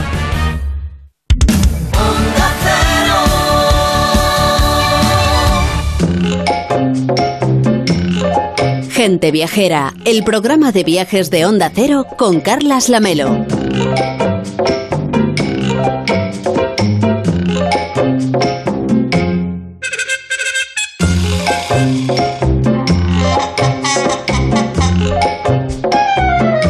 La 1 y 7, las 12 y 7 en Canarias, es hora de calzarse las botas y echarse al monte, pero en el buen sentido. Raúl de Tapia, ¿cómo estás? Muy buenas tardes.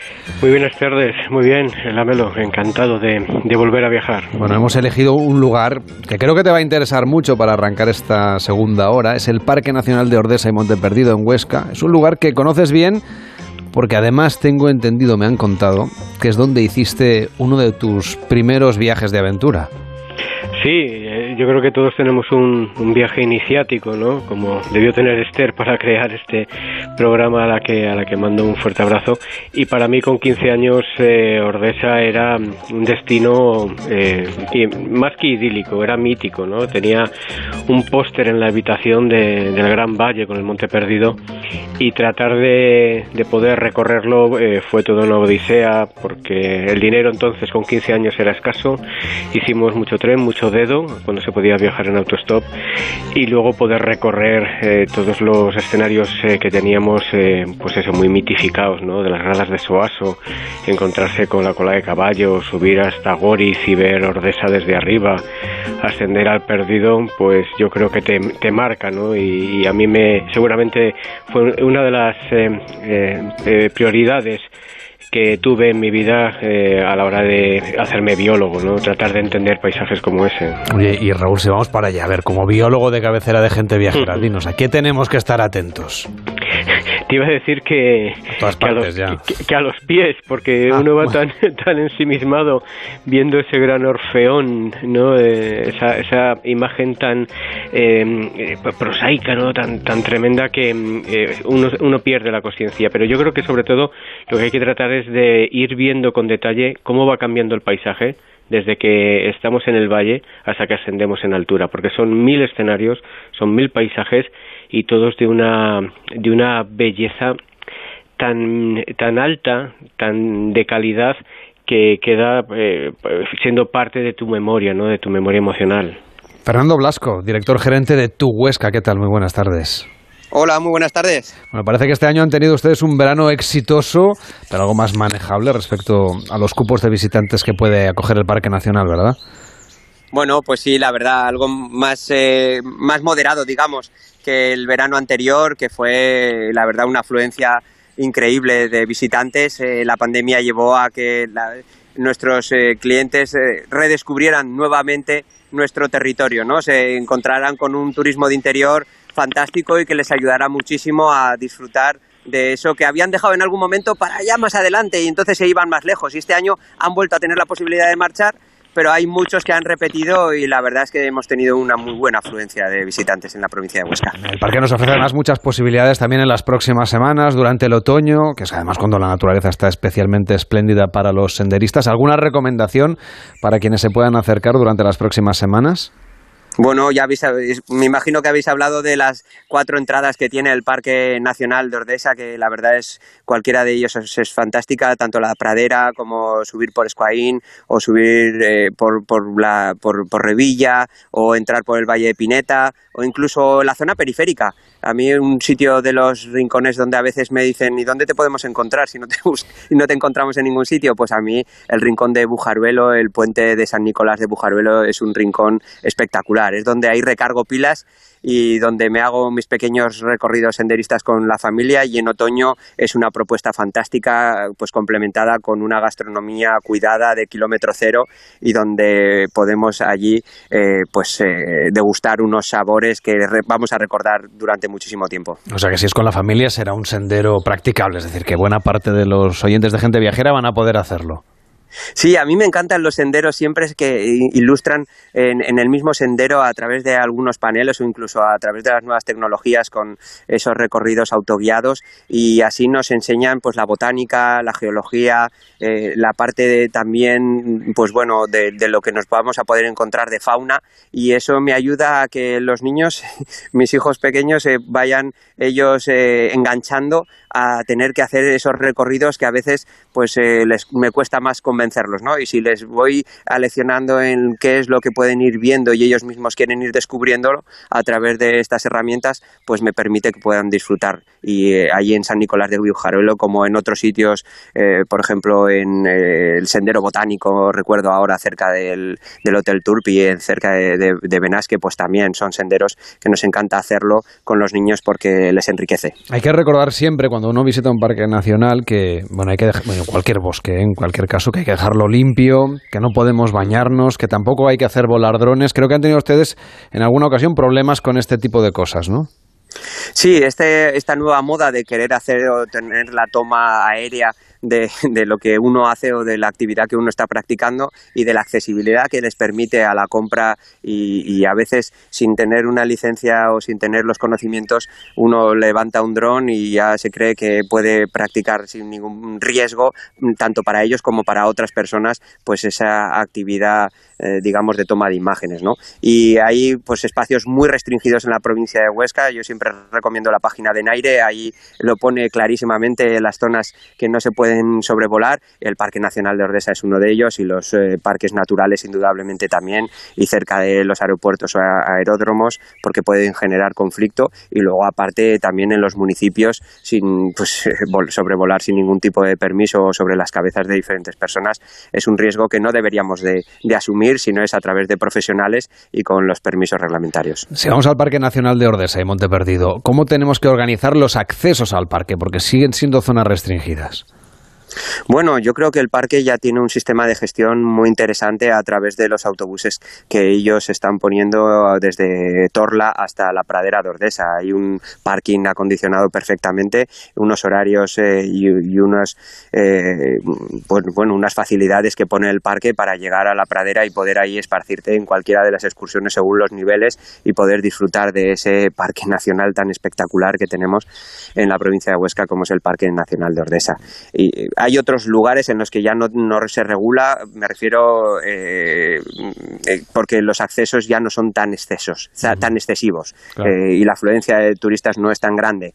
Es una, digamos, una asignatura que tenemos como destino el intentar medir esa capacidad de carga de una manera más exhaustiva y sobre todo esa, ese, esa asignatura que pendiente que tenemos yo creo todos los destinos en la gestión, que lo intentamos hacer a través, estamos metidos en la red de destinos turísticos inteligentes y a través de la sensórica y de los sistemas que estamos adquiriendo y, y adquiriendo también los conocimientos suficientes para implantar estos sistemas de conteo y de gestión que nos permiten eh, aplicar después una serie de herramientas para que la satisfacción de los turistas sea máxima cuando se realiza una experiencia turística. Yo sé que ustedes también desde tu Huesca, vamos a abrir un poquito el foco, ¿eh? han puesto ustedes el, uh -huh. eh, la intención en el turismo familiar.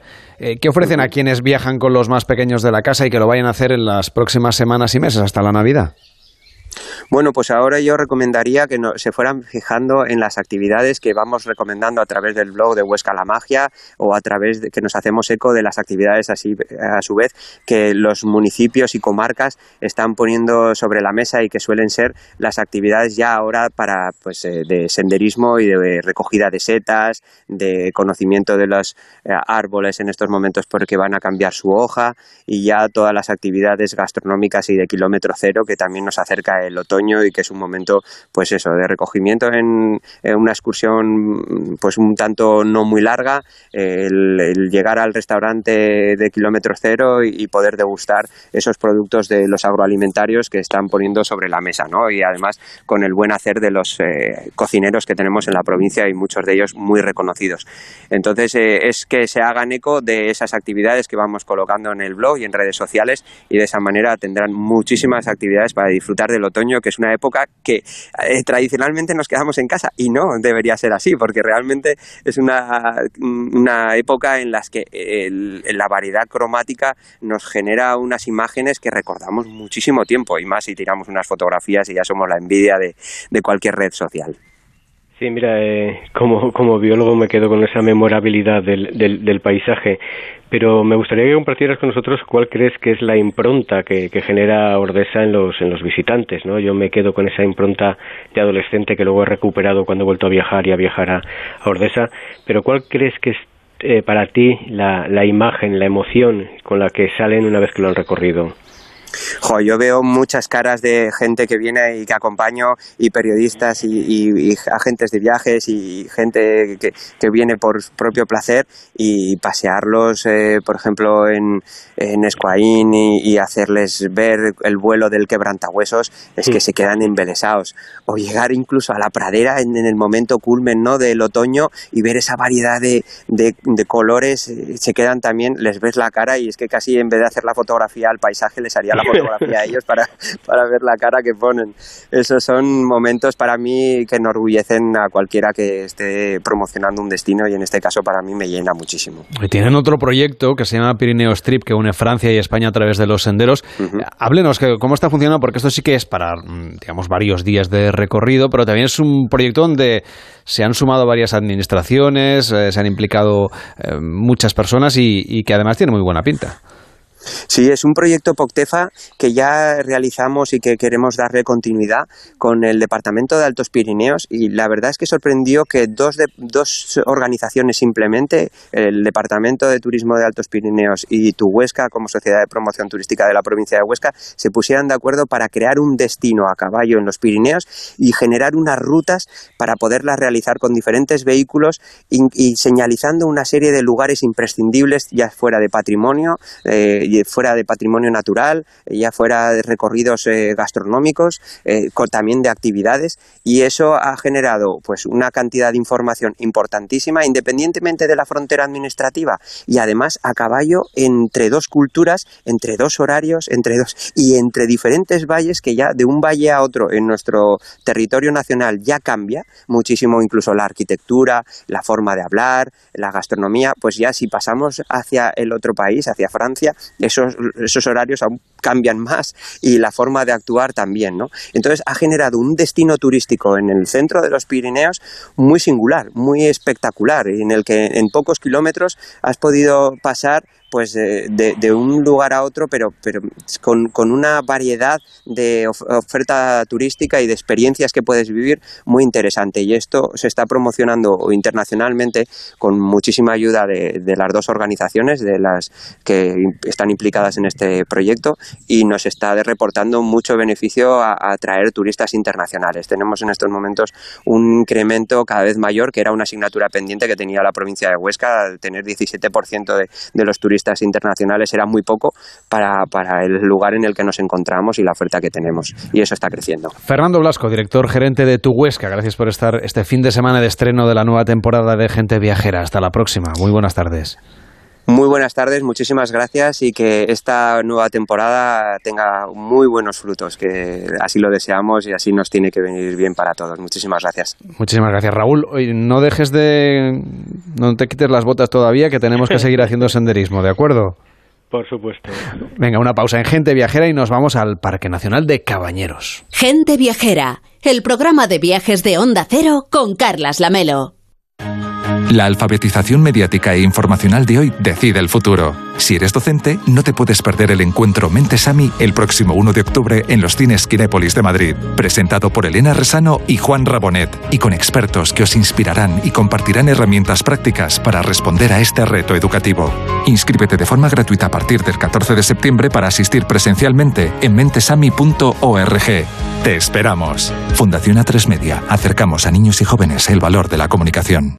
¿Desanimado porque se acabaron las vacaciones? Tranquilo, toma Ansiomet. Ansiomet con triptófano, lúpulo y vitaminas del grupo B contribuye al funcionamiento normal del sistema nervioso. Ansiomet, consulta a tu farmacéutico o dietista.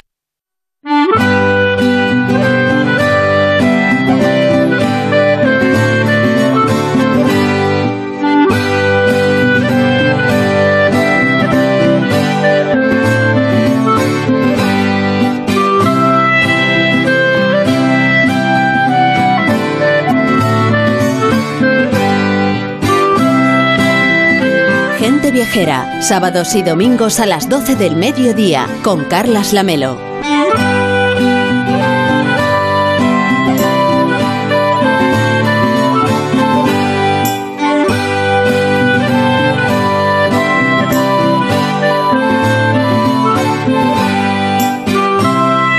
21, las 12 y 21 en Canarias, del Parque Nacional de Ordesa y Monte Perdido, nos encaminamos a otro parque, el de Cabañeros. Su nombre nos da una idea tanto del origen de su paisaje como de los oficios que engendraron su personalidad. Raúl, para presentar Cabañeros, a ver, a quien no lo conozca, sería una buena introducción, por ejemplo, empezar por su identidad pastoril. Sí, ciertamente, eh, los pastores son los, los que levantaron aquellas cabañas, aquellas chozas, ¿no? De ahí viene Cabañeros, que junto a carboneros y segadores eh, em- empiezan ¿no? a dar esa, esa toponimia. Son esos oficios de la tierra que dan lugar a, a la parte, digamos, nominativa de, del parque, con más de 40.000 hectáreas eh, que están protegidas entre Toledo y Ciudad Real y que en una imagen general que pudiéramos hacer de- del sitio, un gran cuadro paisajístico, estaría dominado por, por dos escenas, ¿no? Por un lado la raña, que es ese paisaje hermano de la sabana africana donde tenemos una gran llanura cerealista, eh, han quedado las encinas como testigos del bosque original y termina eh, a veces eh, generando unas olas eh, del paisaje muy interesantes, pues cambia constantemente de texturas, de, de pigmentos, los dorados de ahora van a ser terrazgos en, en septiembre, octubre en la, en la sementera, cuando surjan las lluvias eh, enraizarán los verdes y así iremos cerrando los ciclos hasta llegar al, al agosto. Y hermanado en lo alto con la raña estaría la sierra, ¿no? Zona de altura, de relieve rocoso, donde queda el, bosque mixto original, ¿no? Eh, conformado por alcornocales, por quejigos, por rebollares mezclados con brezos y con jaras y con esos cauces de los ríos en los que está el bosque de, Ribera. Esa es la fotografía general de, del parque y que no olvidamos que el paisaje lo hace el paisano. Estos oficios que comentábamos son los jardineros de este, de este gran parque natural. Por cierto que para entender estos espacios naturales, yo sé, Raúl, que siempre recomiendas empezar por el centro de visitantes, ¿qué nos ofrecen en estos espacios expositivos? Pues nos ofrecen el entender el lugar en el que estamos. Creo que hay que ir más allá de la foto, del selfie, y tratar de ubicarnos en, el espacio. Eh, podemos trabajar el viaje de manera previa a través de guías o de páginas web pero creo que los centros de visitantes hacen un trabajo ya por nosotros. En este caso tenemos tres, el de Orcajo de los Montes, el de Casapalillos y la Torre de Abraham. El primero es muy impresionante, el más reciente, eh, destaca todos los valores de la biodiversidad en su conjunto a través de todas las técnicas actuales de dioramas, maquetas y representaciones hiperrealistas. El de la Torre de Abraham eh, se focaliza sobre el bosque de Ribera, sobre esos cauces, ¿no? que son el aparato circulatorio de todo el parque. Pero yo me quedo con Casapalillos. Seguramente es sencillo, es humilde, pero tiene una parte muy potente que es la que refleja la historia de la arquitectura vegetal en la zona, la, arquitectura de los chozos. Es ver convertido la naturaleza, el paisaje en toda la cultura del aprovechamiento, cómo se ha vivido allí. Y creo que el ver esas cabañas cuyo esqueleto está levantado con madroños, con fresnos, con ramas de pino, de álamo, de chopo, nos pone en el lugar. Y si encima nos fijamos con detalle en las techumbres que están hechas con ese junco que conocemos como junco churrero o merino, nos da una idea del buen, del gran conocimiento que tenía y tiene toda la gente que allí vive del entorno. Creo que a día de hoy, eh, con todas las tecnologías que tenemos, eh, a veces se nos olvida que viajar es conocer a las gentes y es muy necesario el, hablar con los paisanos y las paisanas que viven allí, que nos cuenten cómo han vivido, que nos cuenten cómo viven y tratar de alguna manera de hacer ese cuaderno de viaje eh, humano, ¿no? más allá de, las fuentes de información actuales. Bueno, es que a veces se nos olvida, ¿eh, Raúl, que una buena conversación con un paisano, con alguien del lugar, nos aporta una visión, en fin, pues muy fiel ¿no? del sitio en el que estamos y es algo que podemos hacer además cuando realizamos una de las muchas rutas en este parque, porque siempre hay gente de estos lugares que están dispuestos a la conversación y que nos acompañan. Para los senderistas, por ejemplo, háblanos del menú de caminos que ofrece Cabañeros. Sí, pues eh, tenemos eh, esa encrucijada de caminos eh, que siempre existen en los parques nacionales con un, conjunto de más de ocho rutas, ¿no? cito así a vuela pie el Boquerón de Estena, la Viñuela, Macizo de Orcí Galgo, el, hermoso chorro de Navallucillo, Gargantilla, o este conjunto, este binomio ¿no? de la Sierra de Castellar, de los Bueyes y, la colada de Navalrincón, que también son posibles de recorrer montados en bicicleta como, como a ti te gusta. ¿no? Eh, podemos hallar toda esta información, los puntos de partida en las sendas eh, a través de Google Maps y los tracks en la página visitacabañeros.es, creo que es muy rica, muy, muy detallada, muy bien trabajada. Y me quedo de todo el conjunto con el sendero de la colada de Navarrincón. Eh, recuerdo que una colada es una vía pecuaria, un camino eh, ganadero, que sería el de menor ancho, eh, iríamos de Cañada, Cordel y Vereda hasta la propia colada. Y esta es muy estratégica porque une dos puntos, une el centro de Casa Palillos y la Torre de Abraham, con lo cual podemos comenzar eh, la ruta en cualquiera de, los dos enlaces y siempre podemos dejar un coche en un punto y luego volver de tal manera que abreviamos y no tenemos, eh, digamos, aguante o, no tenemos tiempo para hacerlo en, todo el, recorrido. ¿no? Esta da para un, buen día eh, y además aporta una genial visión del perfil de cumbres de, Montes de Toledo, ¿no? ese fondo escénico que también nos va a permitir caminar por la ribera del, río Buyaque. Aquí eh, es interesante ¿no? El, fijar el ojo en que las encinas tienen una altura muy curiosa, porque la parte inferior de la copa, cuando la miramos así en lontananza, está más levantada que en las fincas de vacuno normal y se debe a la presencia de los ciervos. Los ciervos son capaces de ponerse en dos patas, levantar, eh, coger las astas y bajar las ramas de tal manera que las llegan a podar hasta una altura mayor de lo que es habitual en una en una finca eh, agropecuaria eh, habitual. Y mm, junto con, con, estos ciervos nos vamos a encontrar con dos de las aves más altaneras, ¿no? el buitre negro y el águila imperial, y creo que en este mes de septiembre ya estará empezando a oírse ¿no? la, berrea, esos bramidos de los ciervos en, en celo que tienen toda una escenificación con una marcada carga acústica, ¿no? Porque no solo son esos bramidos, eh, esas eh, formas de, eh, de alguna forma de enunciar sus, sus amores, sino que existe ese sonido atávico del entrechocar de las luchaderas, de las cornamentas, unos golpes secos y opacos que no se olvidan nunca una vez que los has escuchado, que los has experimentado. El campo, además, siempre tiene recuerdos muy memorables para los viajeros pues, que les gusta el turismo de observación, el turismo de naturaleza, como por ejemplo el hecho mm, de la berrea, ¿no? Que nos cuentas. Me gustaría que compartieses con los oyentes, no sé, algún recuerdo más personal, más emocional, vivido en Cabañedos, de esos que no olvidas, porque además te han dejado impronta.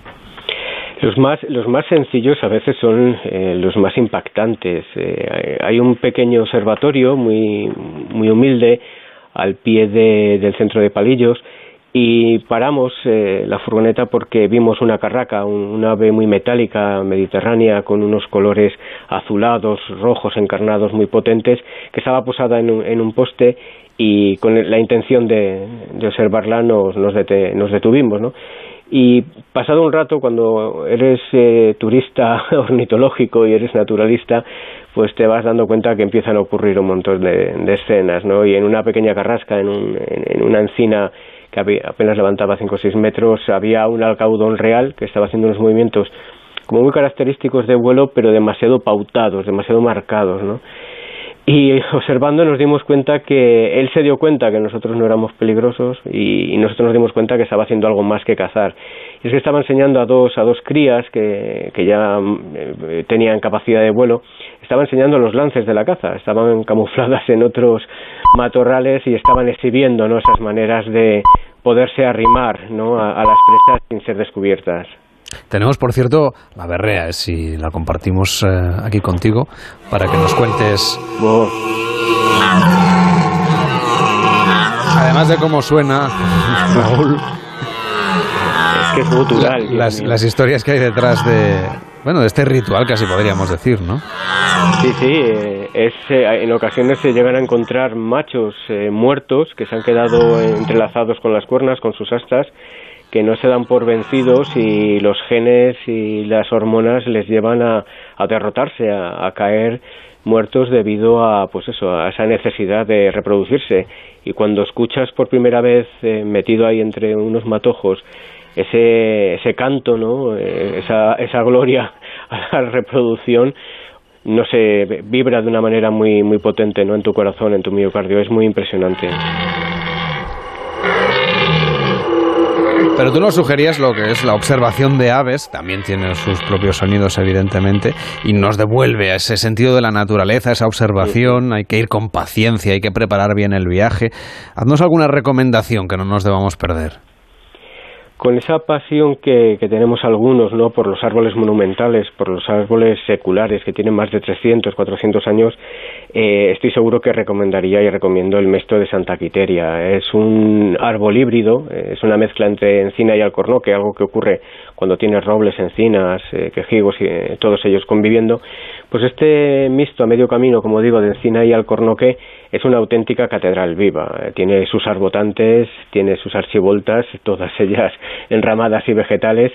Necesitas cinco personas para, para rodear su tronco y creo que hay que tener todo un ritual para acercarse. Sus casi 20 metros eh, te provocan una imagen en la distancia muy, muy intuitiva, ¿no? A la que te va a apetecer acercarte y ese acercamiento hay que hacerlo pausado para irlo disfrutando, ¿no? En todo su esplendor, como si estuvieras catando un vino. Y cuando ya estás cerca de la copa y empiezas a detenerte, ¿no? En la ordenación de las ramas, te das cuenta de el tiempo que ha tenido que ocurrir para que se levante un ser vivo así, ¿no? En un, en un paisaje muy austero, muy, muy duro. Y claro, mm, viene ahí añadida la parte del respeto. Han tenido que ocurrir cientos de años en, en los que los lugareños han trabajado en ese lugar para conservar ese árbol y nuestra visita ha de ser igual de respetuosa, ¿no? De cara a que siga existiendo para las generaciones venideras. Y creo que es algo que debemos tener muy en cuenta, ¿no? En estos tiempos de viajes constantes y es viajar a la naturaleza sin dejar huella, ¿no? De nuestro paso, que por lo menos la huella sea positiva, ¿no? Así podremos seguir afirmando, ¿no? Lo, que titula esta sección es que todos somos naturaleza.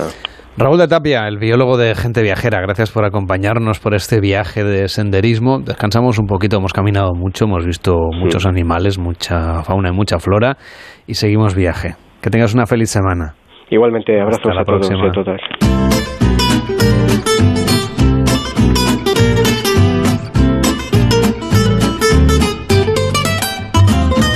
En Onda Cero, gente viajera. Carlas Lamelo.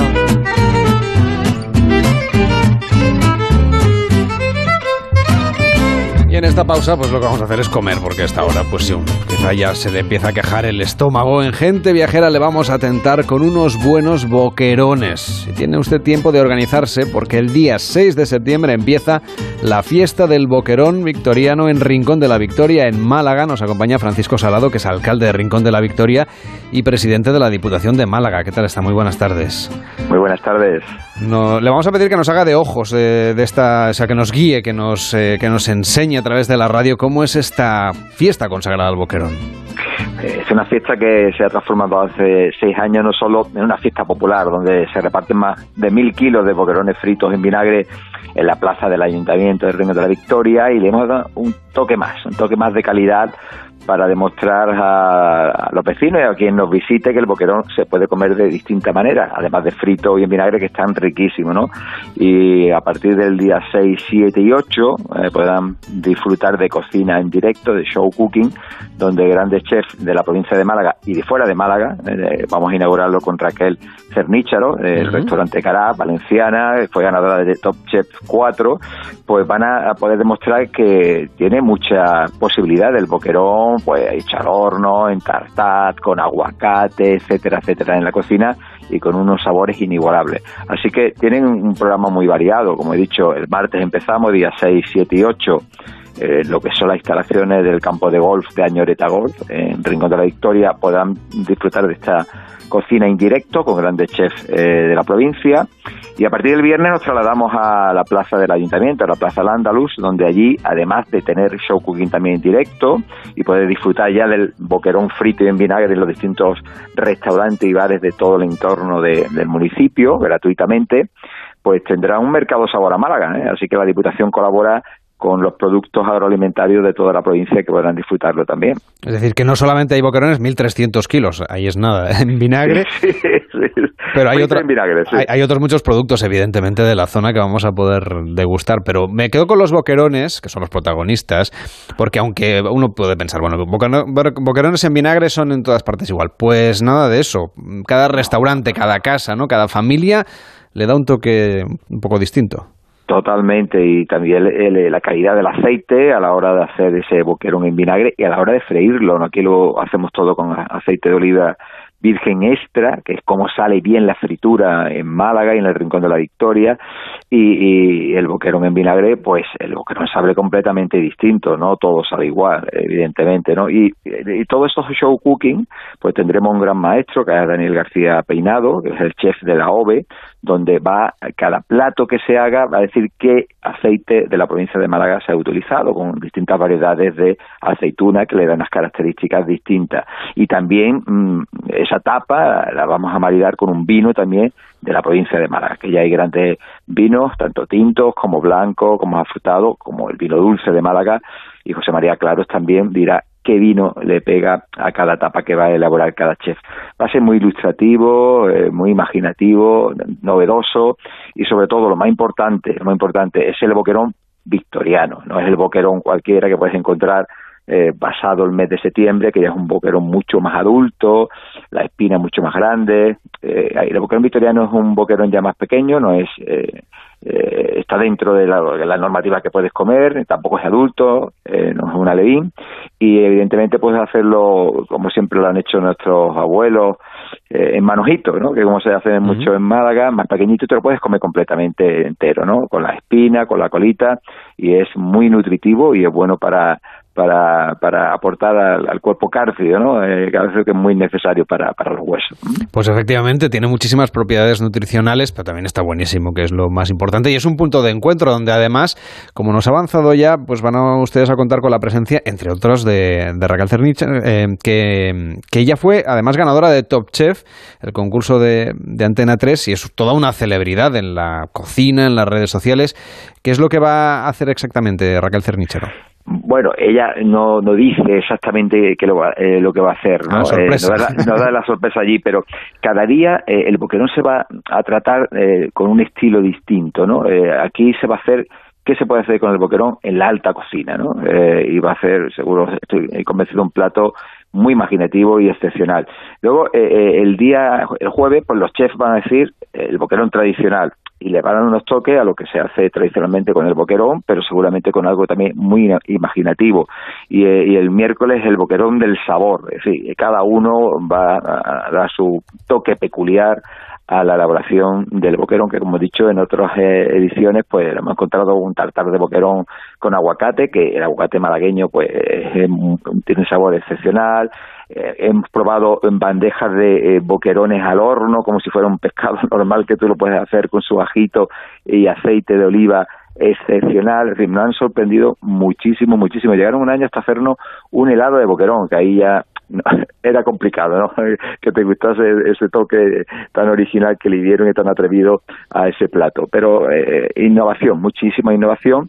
Y todo esto lo podemos hacer porque tenemos una gran variedad de asociaciones de, de chefs en la provincia que todos participan gratuitamente, generosamente, para ver la buena gastronomía que hay en el Rincón de la Victoria en la provincia de Málaga. Es muy ilustrativo y muy interesante y familias enteras vienen a los show cooking para, para disfrutar de estos, de estos días excepcionales para, para el Rincón de la Victoria. Ya hemos contado que usted es el alcalde de Rincón de la Victoria, pero también presidente de la Diputación de Málaga y sabemos que en toda la provincia hay, en fin, unas grandes expectativas en las próximas semanas desde el punto de vista turístico porque la temporada continúa, aunque bueno, evidentemente mucha gente de estacional pues ya ha hecho sus vacaciones, pero sigue habiendo escapadas, sigue habiendo motivos para viajar y gente que pues por su edad o por su condición tiene la posibilidad de hacer escapadas y viajes fuera de lo que es la temporada más fuerte del turismo, sobre todo de sol y playa. ¿Qué expectativas tienen ustedes en la Diputación para desarrollar el turismo en los próximos meses? Pues eh, las perspectivas son muy buenas, ¿no? Además de que empieza ya la temporada alta del segmento de golf, donde el número de turistas eh, británicos y europeos pues aumenta eh, excepcionalmente. Eh, por, bueno, somos eh, el destino que tiene más campo de golf de toda Europa, ¿no? Y evidentemente eso se nota, ¿no? Por el cuidado que hacemos de- del turista que le gusta este segmento.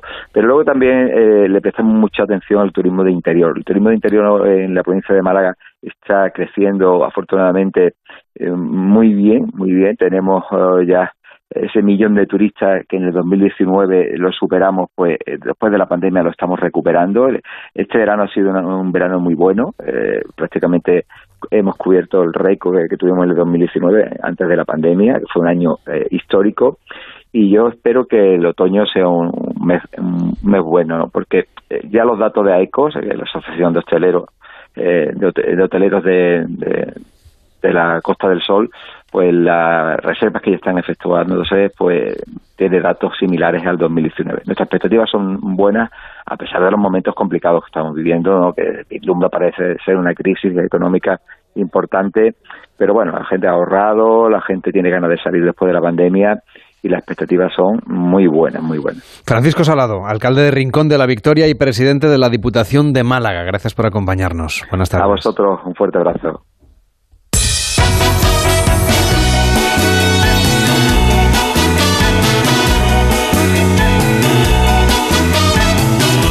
Seguimos recogiendo en Gente Viajera sus propuestas en el 699-464666.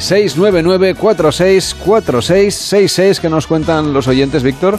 Bueno, pues eh, la gente tiene muchas ganas de viajar, tiene ganas de que le hablemos de viajes, tienen ganas de moverse, acaba el verano, pero bueno, parece que estamos en junio y todo el mundo está con las pilas bien cargadas. Y nos pueden enviar al 699-46466 o a genteviajera.ondacero.es. Hola, soy Gabriel de Madrid. Ya sé que estáis de vuelta y os pediría para esta temporada si podéis hablar de México. Gracias de antemano. Hola gente viajera, un saludo desde Madrid y suerte con la nueva temporada. A veces viajo solo y me gustaría que hablarais de destinos o recomendaciones para viajeros solitarios. Muchas gracias, un saludo. Hola viajeros, soy Ángela desde Valladolid. Me caso el año que viene y a ver si me podéis recomendar algún destino para el viaje de novios. Un abrazo. Pues venga, tomamos nota. México, viajeros solitarios, viajes de novios. 699-464666, el WhatsApp de Gente Viajera. Hacemos una pausa aquí en Gente Viajera y a la vuelta nos vamos a la península Valdés. Gente Viajera, el programa de viajes de Onda Cero con Carlas Lamelo. ¿Quieres vender tu coche? Busca, compara y si alguien te paga más, ven a Ocasión Plus. Mejoramos cualquier tasación. Mejor pago garantizado. Pago en 30 minutos. Ocasión Plus. Ocasión Plus. 13 centros en Madrid. Nuevas aperturas en Arganda y Villalba. Localiza tu centro más cercano en ocasiónplus.com. Abiertos sábados y domingos.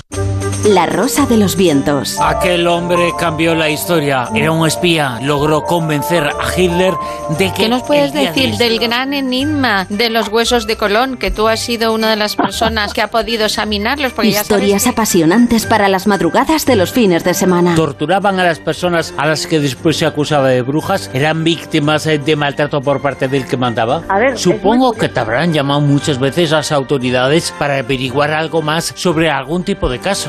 Sí, sí, claro. La Rosa de los Vientos con Bruno Cardeñosa. Sábados y domingos a la una de la madrugada. Y cuando quieras, en la web y en la app de Onda Cero. Te mereces esta radio. Onda Cero, tu radio. El 3 de julio de 2015, un hombre regresa a casa tras un viaje de 10 días. Nada está en su sitio y nada volverá a estarlo en mucho tiempo. A nivel económico, es el robo de arte contemporáneo más grande de la historia de este país. Cinco cuadros de Francis Bacon. Bacon era masoquista. Le encantaba entrar en un bar y provocar a tíos forzudos. No tenemos edad para estas cosas. Le informo que la pintura de Bacon es posiblemente una pintura robada y registrada en la base de Interpol. ¿Tienes algún bacon todavía? Prefiero no contestar a eso. Bacon, el hombre que pintaba esos cuadros horribles. Disfruta del mejor entretenimiento en audio por solo 4,99 euros al mes, o si lo prefieres, 39,99 al año. Sonora, gente que escucha. Como el perro y el gato. Amor por los animales. Que sigamos intentando dentro de las posibilidades ayudar a los animales que tienen que vivir en su entorno, del que parten. Dejemos la vida salvaje tranquila. El mundo animal y sus curiosidades. La foca no tiene ni orejas ni bigotes largos. No, y el león sí. El león marino sí. Pues son principalmente vegetarianos, aunque también hay veces que les da por comernos insectos y pequeñas presas. Como el perro y el gato. Con Carlos Rodríguez. Sábados a las 3 de la tarde. Domingos a las 2 y media. Y siempre que quieras, en la app y en la web de Onda Cero. Patrocinado por Menforsan. Los especialistas en cuidados, higiene y cosmética natural para las mascotas. Te mereces esta radio. Onda Cero. Tu radio. Más información, más participación, más contenido. Hay más de una razón para que prefieras ondacero.es. En ondacero.es tienes la radio en directo, la actualidad y las noticias al momento.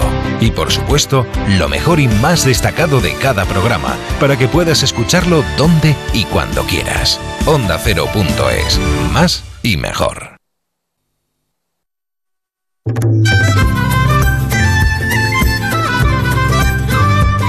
En Onda Cero, gente viajera. Carlas Lamelo.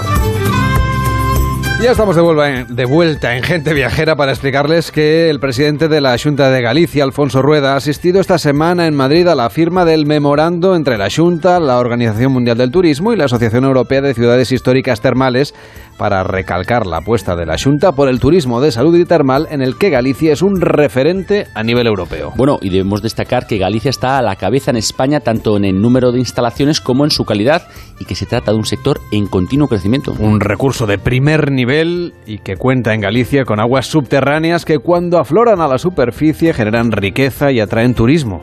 Por lo que en Ourense se celebra el próximo 27 de septiembre el Congreso de Turismo Termal y de Salud. Así es, Rueda subrayó que Galicia es el país de los mil ríos y estos suponen un gran impulso para el turismo.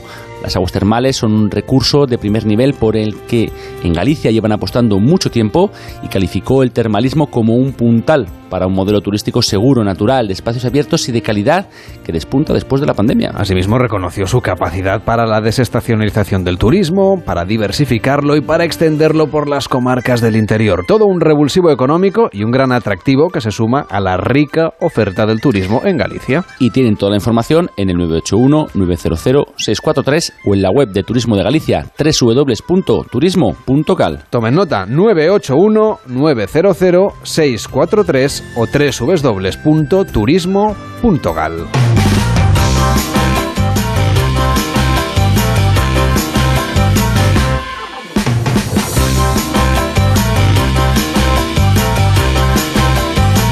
En Onda Cero, gente viajera. Carlas Lamelo.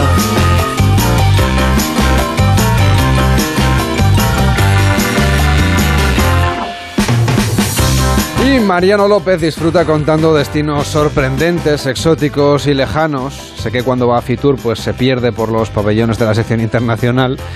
Así que esta temporada nos va a contar alguno de sus viajes. Hola Mariano, ¿cómo estás? Muy buenas tardes. Muy buenas tardes, Carlos.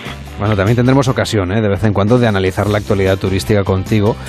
Pero lo que vamos a hacer sobre todo es viajar durante esta temporada. Por cierto que ahora estás ya preparando las maletas, a ver si va todo bien y te puedes escapar. ¿Hacia dónde? Un sitio un poco muy lejano.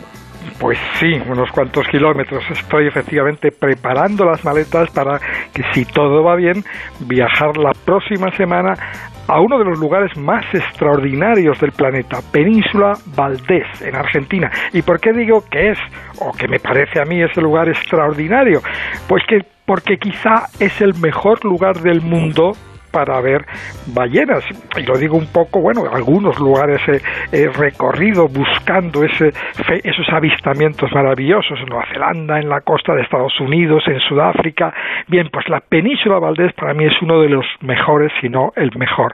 Península Valdés está en la costa de la Patagonia Argentina. Es fácil localizarla en cualquier mapa porque si recorremos el, el perfil de la costa nos encontramos inmediatamente al sur de Buenos Aires con un apéndice costero que tiene la forma de una punta de flecha y en la parte anterior de esa flecha, bueno, pues aparecen dos golfos, dos hendiduras, dos golfos muy pequeños, muy cerrados, uno al norte y otro al sur.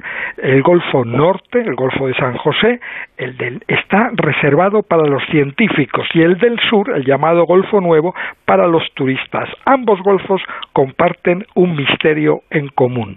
Cada año, de junio a septiembre, perdón, de junio a diciembre, atraen centenares de ballenas que viajan por alguna razón desconocida, viajan desde las aguas antárticas, recorren miles de kilómetros para llegar a Península Valdés.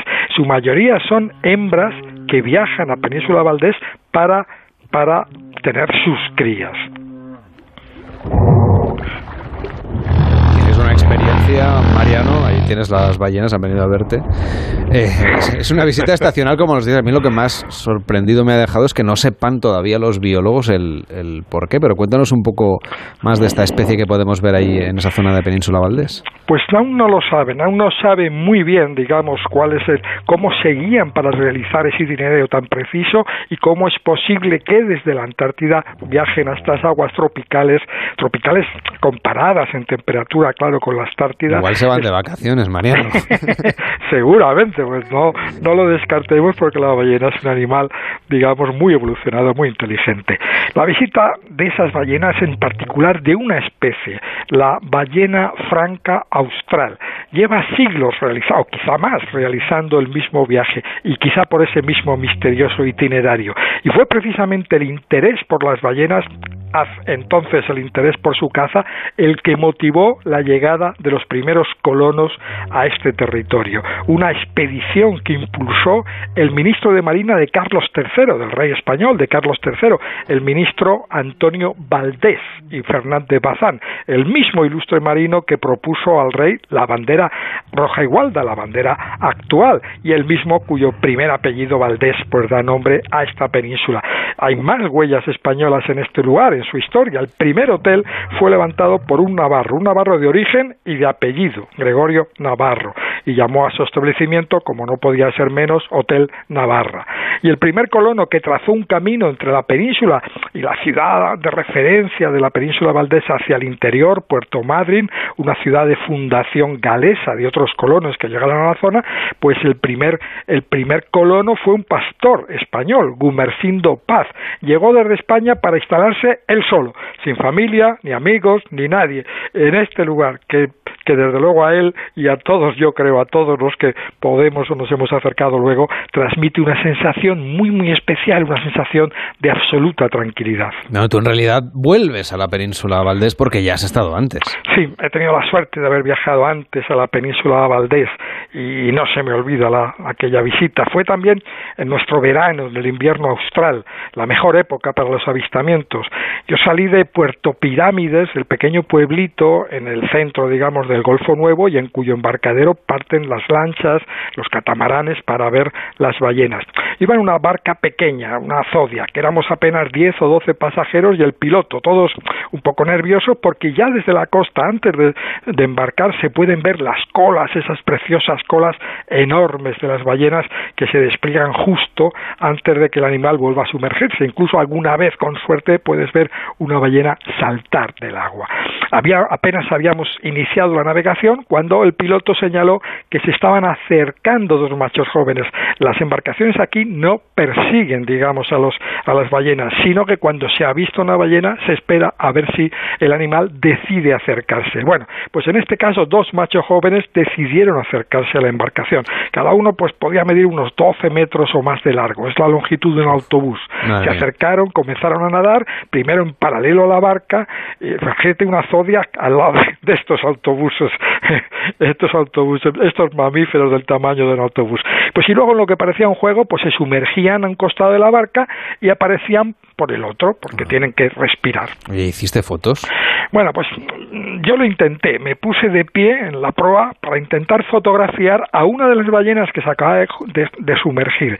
Y apunté el objetivo pues justo en la zona donde yo creía que iba a volver a la superficie, pues unos 10 o 15 metros más allá de la barca, pero no, la ballena no salió por donde yo pensaba emergió del agua con fuerza, en vertical, pegada a la proa, pegada a donde yo estaba. Podía haberla tocado si hubiera sido capaz de alargar la mano, si hubiera sido capaz de moverme, pero me quedé paralizado mirando aquella mole maravillosa que me miraba y nos miraba, porque la ballena decía es un animal curioso que se acerca a las barcas y según se cree precisamente para ver cómo son, cómo somos los humanos que nos acercamos allí. Cuando regresamos al puerto Rafael, un vecino de Puerto Pirámides, todavía me acuerdo, preguntó a nuestro piloto, que se llamaba Pinino, qué tal había ido el día. Y Pinino dijo, fantástico, Rafael, pues apenas salimos, vinieron dos machos jóvenes y uno de ellos sacó su cabeza pegado, pegado, pegado a nuestra barca, pero el tonto del turista que estaba por donde salió la ballena mm. fue incapaz de hacerle una foto. Bueno, el tonto del turista era yo. Vaya. no tuve la protagonista, protagonista de la anécdota del día. Sí, además todos me miraron, se rieron, porque, bueno, efectivamente tenía razón. No pude hacer la fotografía, pero jamás he olvidado aquella ballena, la belleza de Puerto Mirámides. Este es el lugar donde, si todo va bien, pues volveré a viajar la próxima semana y desde el que espero contaros en directo nuevas experiencias y las novedades que puede que haya en sus costas, que también visitan las orcas, los pingüinos, los leones, los elefantes marinos, los leones marinos. Igual te pido que me pongas alguna ballena al micrófono. bueno, sabes que es, algunos biólogos, eh, Raúl de Tapia eso lo conoce bien, bueno, introducen allí, eh, digamos, esos, esas, esos especie de audífonos para captar el sonido de las ballenas. Pues aquí las tenemos en el estudio, Mariano. Pero, contigo también queremos escuchar otras cosas en esta temporada, porque uno de los espacios más celebrados de gente viajera durante los veranos son las músicas del mundo. Por eso vamos a cerrar el programa siempre que podamos con esas historias del mundo que nos trae la discoteca de Mariano López. Lo de discoteca por lo de armario de discos. ¿eh? sí, no, sabes que soy un gran, gran aficionado a ir recogiendo músicas de muchos lugares en los que he estado y en los que me gustaría estar. Y decías de la música de las ballenas, el escritor británico Bruce Chatwin, pues uno de los más aplaudidos escritores de viaje, creía que las ballenas se guiaban en el mar por la música, que se iban orientando unas a otras por esos sonidos, esos cánticos que acabamos de escuchar y con los que se comunican. Así que me he permitido traeros, Carlos, a ti y a los oyentes, pues una canción relacionada con las ballenas, aunque sea de otro lugar, no de Península Valdés, sino otro lugar donde también se puede ver magníficas ballenas, sobre todo cachalotes. El lugar se llama Kaikoura y está en la costa oeste de la isla sur de Nueva Zelanda.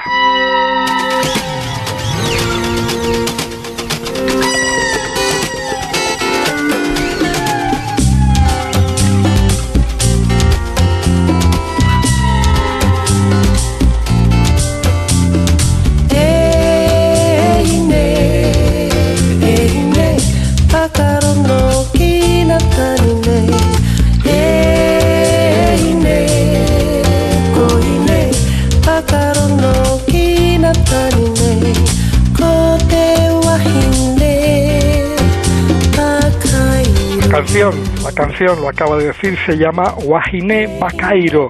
La canta Bárbara Wirimako Black, compositora, cantante, actriz de Nueva Zelanda, donde ha recibido la medalla al mérito del país. La canta en maorí, la lengua de la comunidad indígena de Nueva Zelanda, los maoríes, palabra que significa gente normal. El primer maorí que llegó a Aoteora, la tierra de la nube blanca, el nombre maorí original de las islas de Nueva Zelanda, fue, según la tradición maorí, un semidios llamado Paikea. Llegó a lomos precisamente de una ballena y fue él quien llevó a estas islas quizá el amor por esta música lenta, suave, encantadora de las tradiciones maoríes, la música a la que rinde homenaje esta canción que habla de una mujer maorí, una wajiné, que cose y trabaja con un tejido tradicional, el bacairo, un tema en el que, como habéis escuchado, también resuenan de fondo ecos de pájaros, sonidos de ballenas, de esos lugares que, como la península Valdés, también transmiten felicidad. Guajiné Bacairo, preciosa canción con la que nos os dejo, Carlos, si me permites, ya hasta la semana que viene. Espero que ya en directo desde Península Valdés, cerca, muy cerca de las ballenas. Acaba bien la semana y la maleta. Cuídate mucho, Mariano. Un fuerte abrazo. Un fuerte abrazo, Carlos. Este programa ha sido posible gracias, por supuesto, a Esther Eiros, creadora de Gente Viajera en 1990, también a Sergio García y a Jorge Zamorano y a Fran Villar las vías de sonido y al equipo de Gente Viajera, tanto los colaboradores como Lorena Pérez Mansillas y también Víctor Herranz. Empieza Noticias Fin de Semana en Onda Cero con Juan Diego Guerrero. Hasta la próxima semana. En Onda Cero, Gente Viajera, Carlas Lamelo.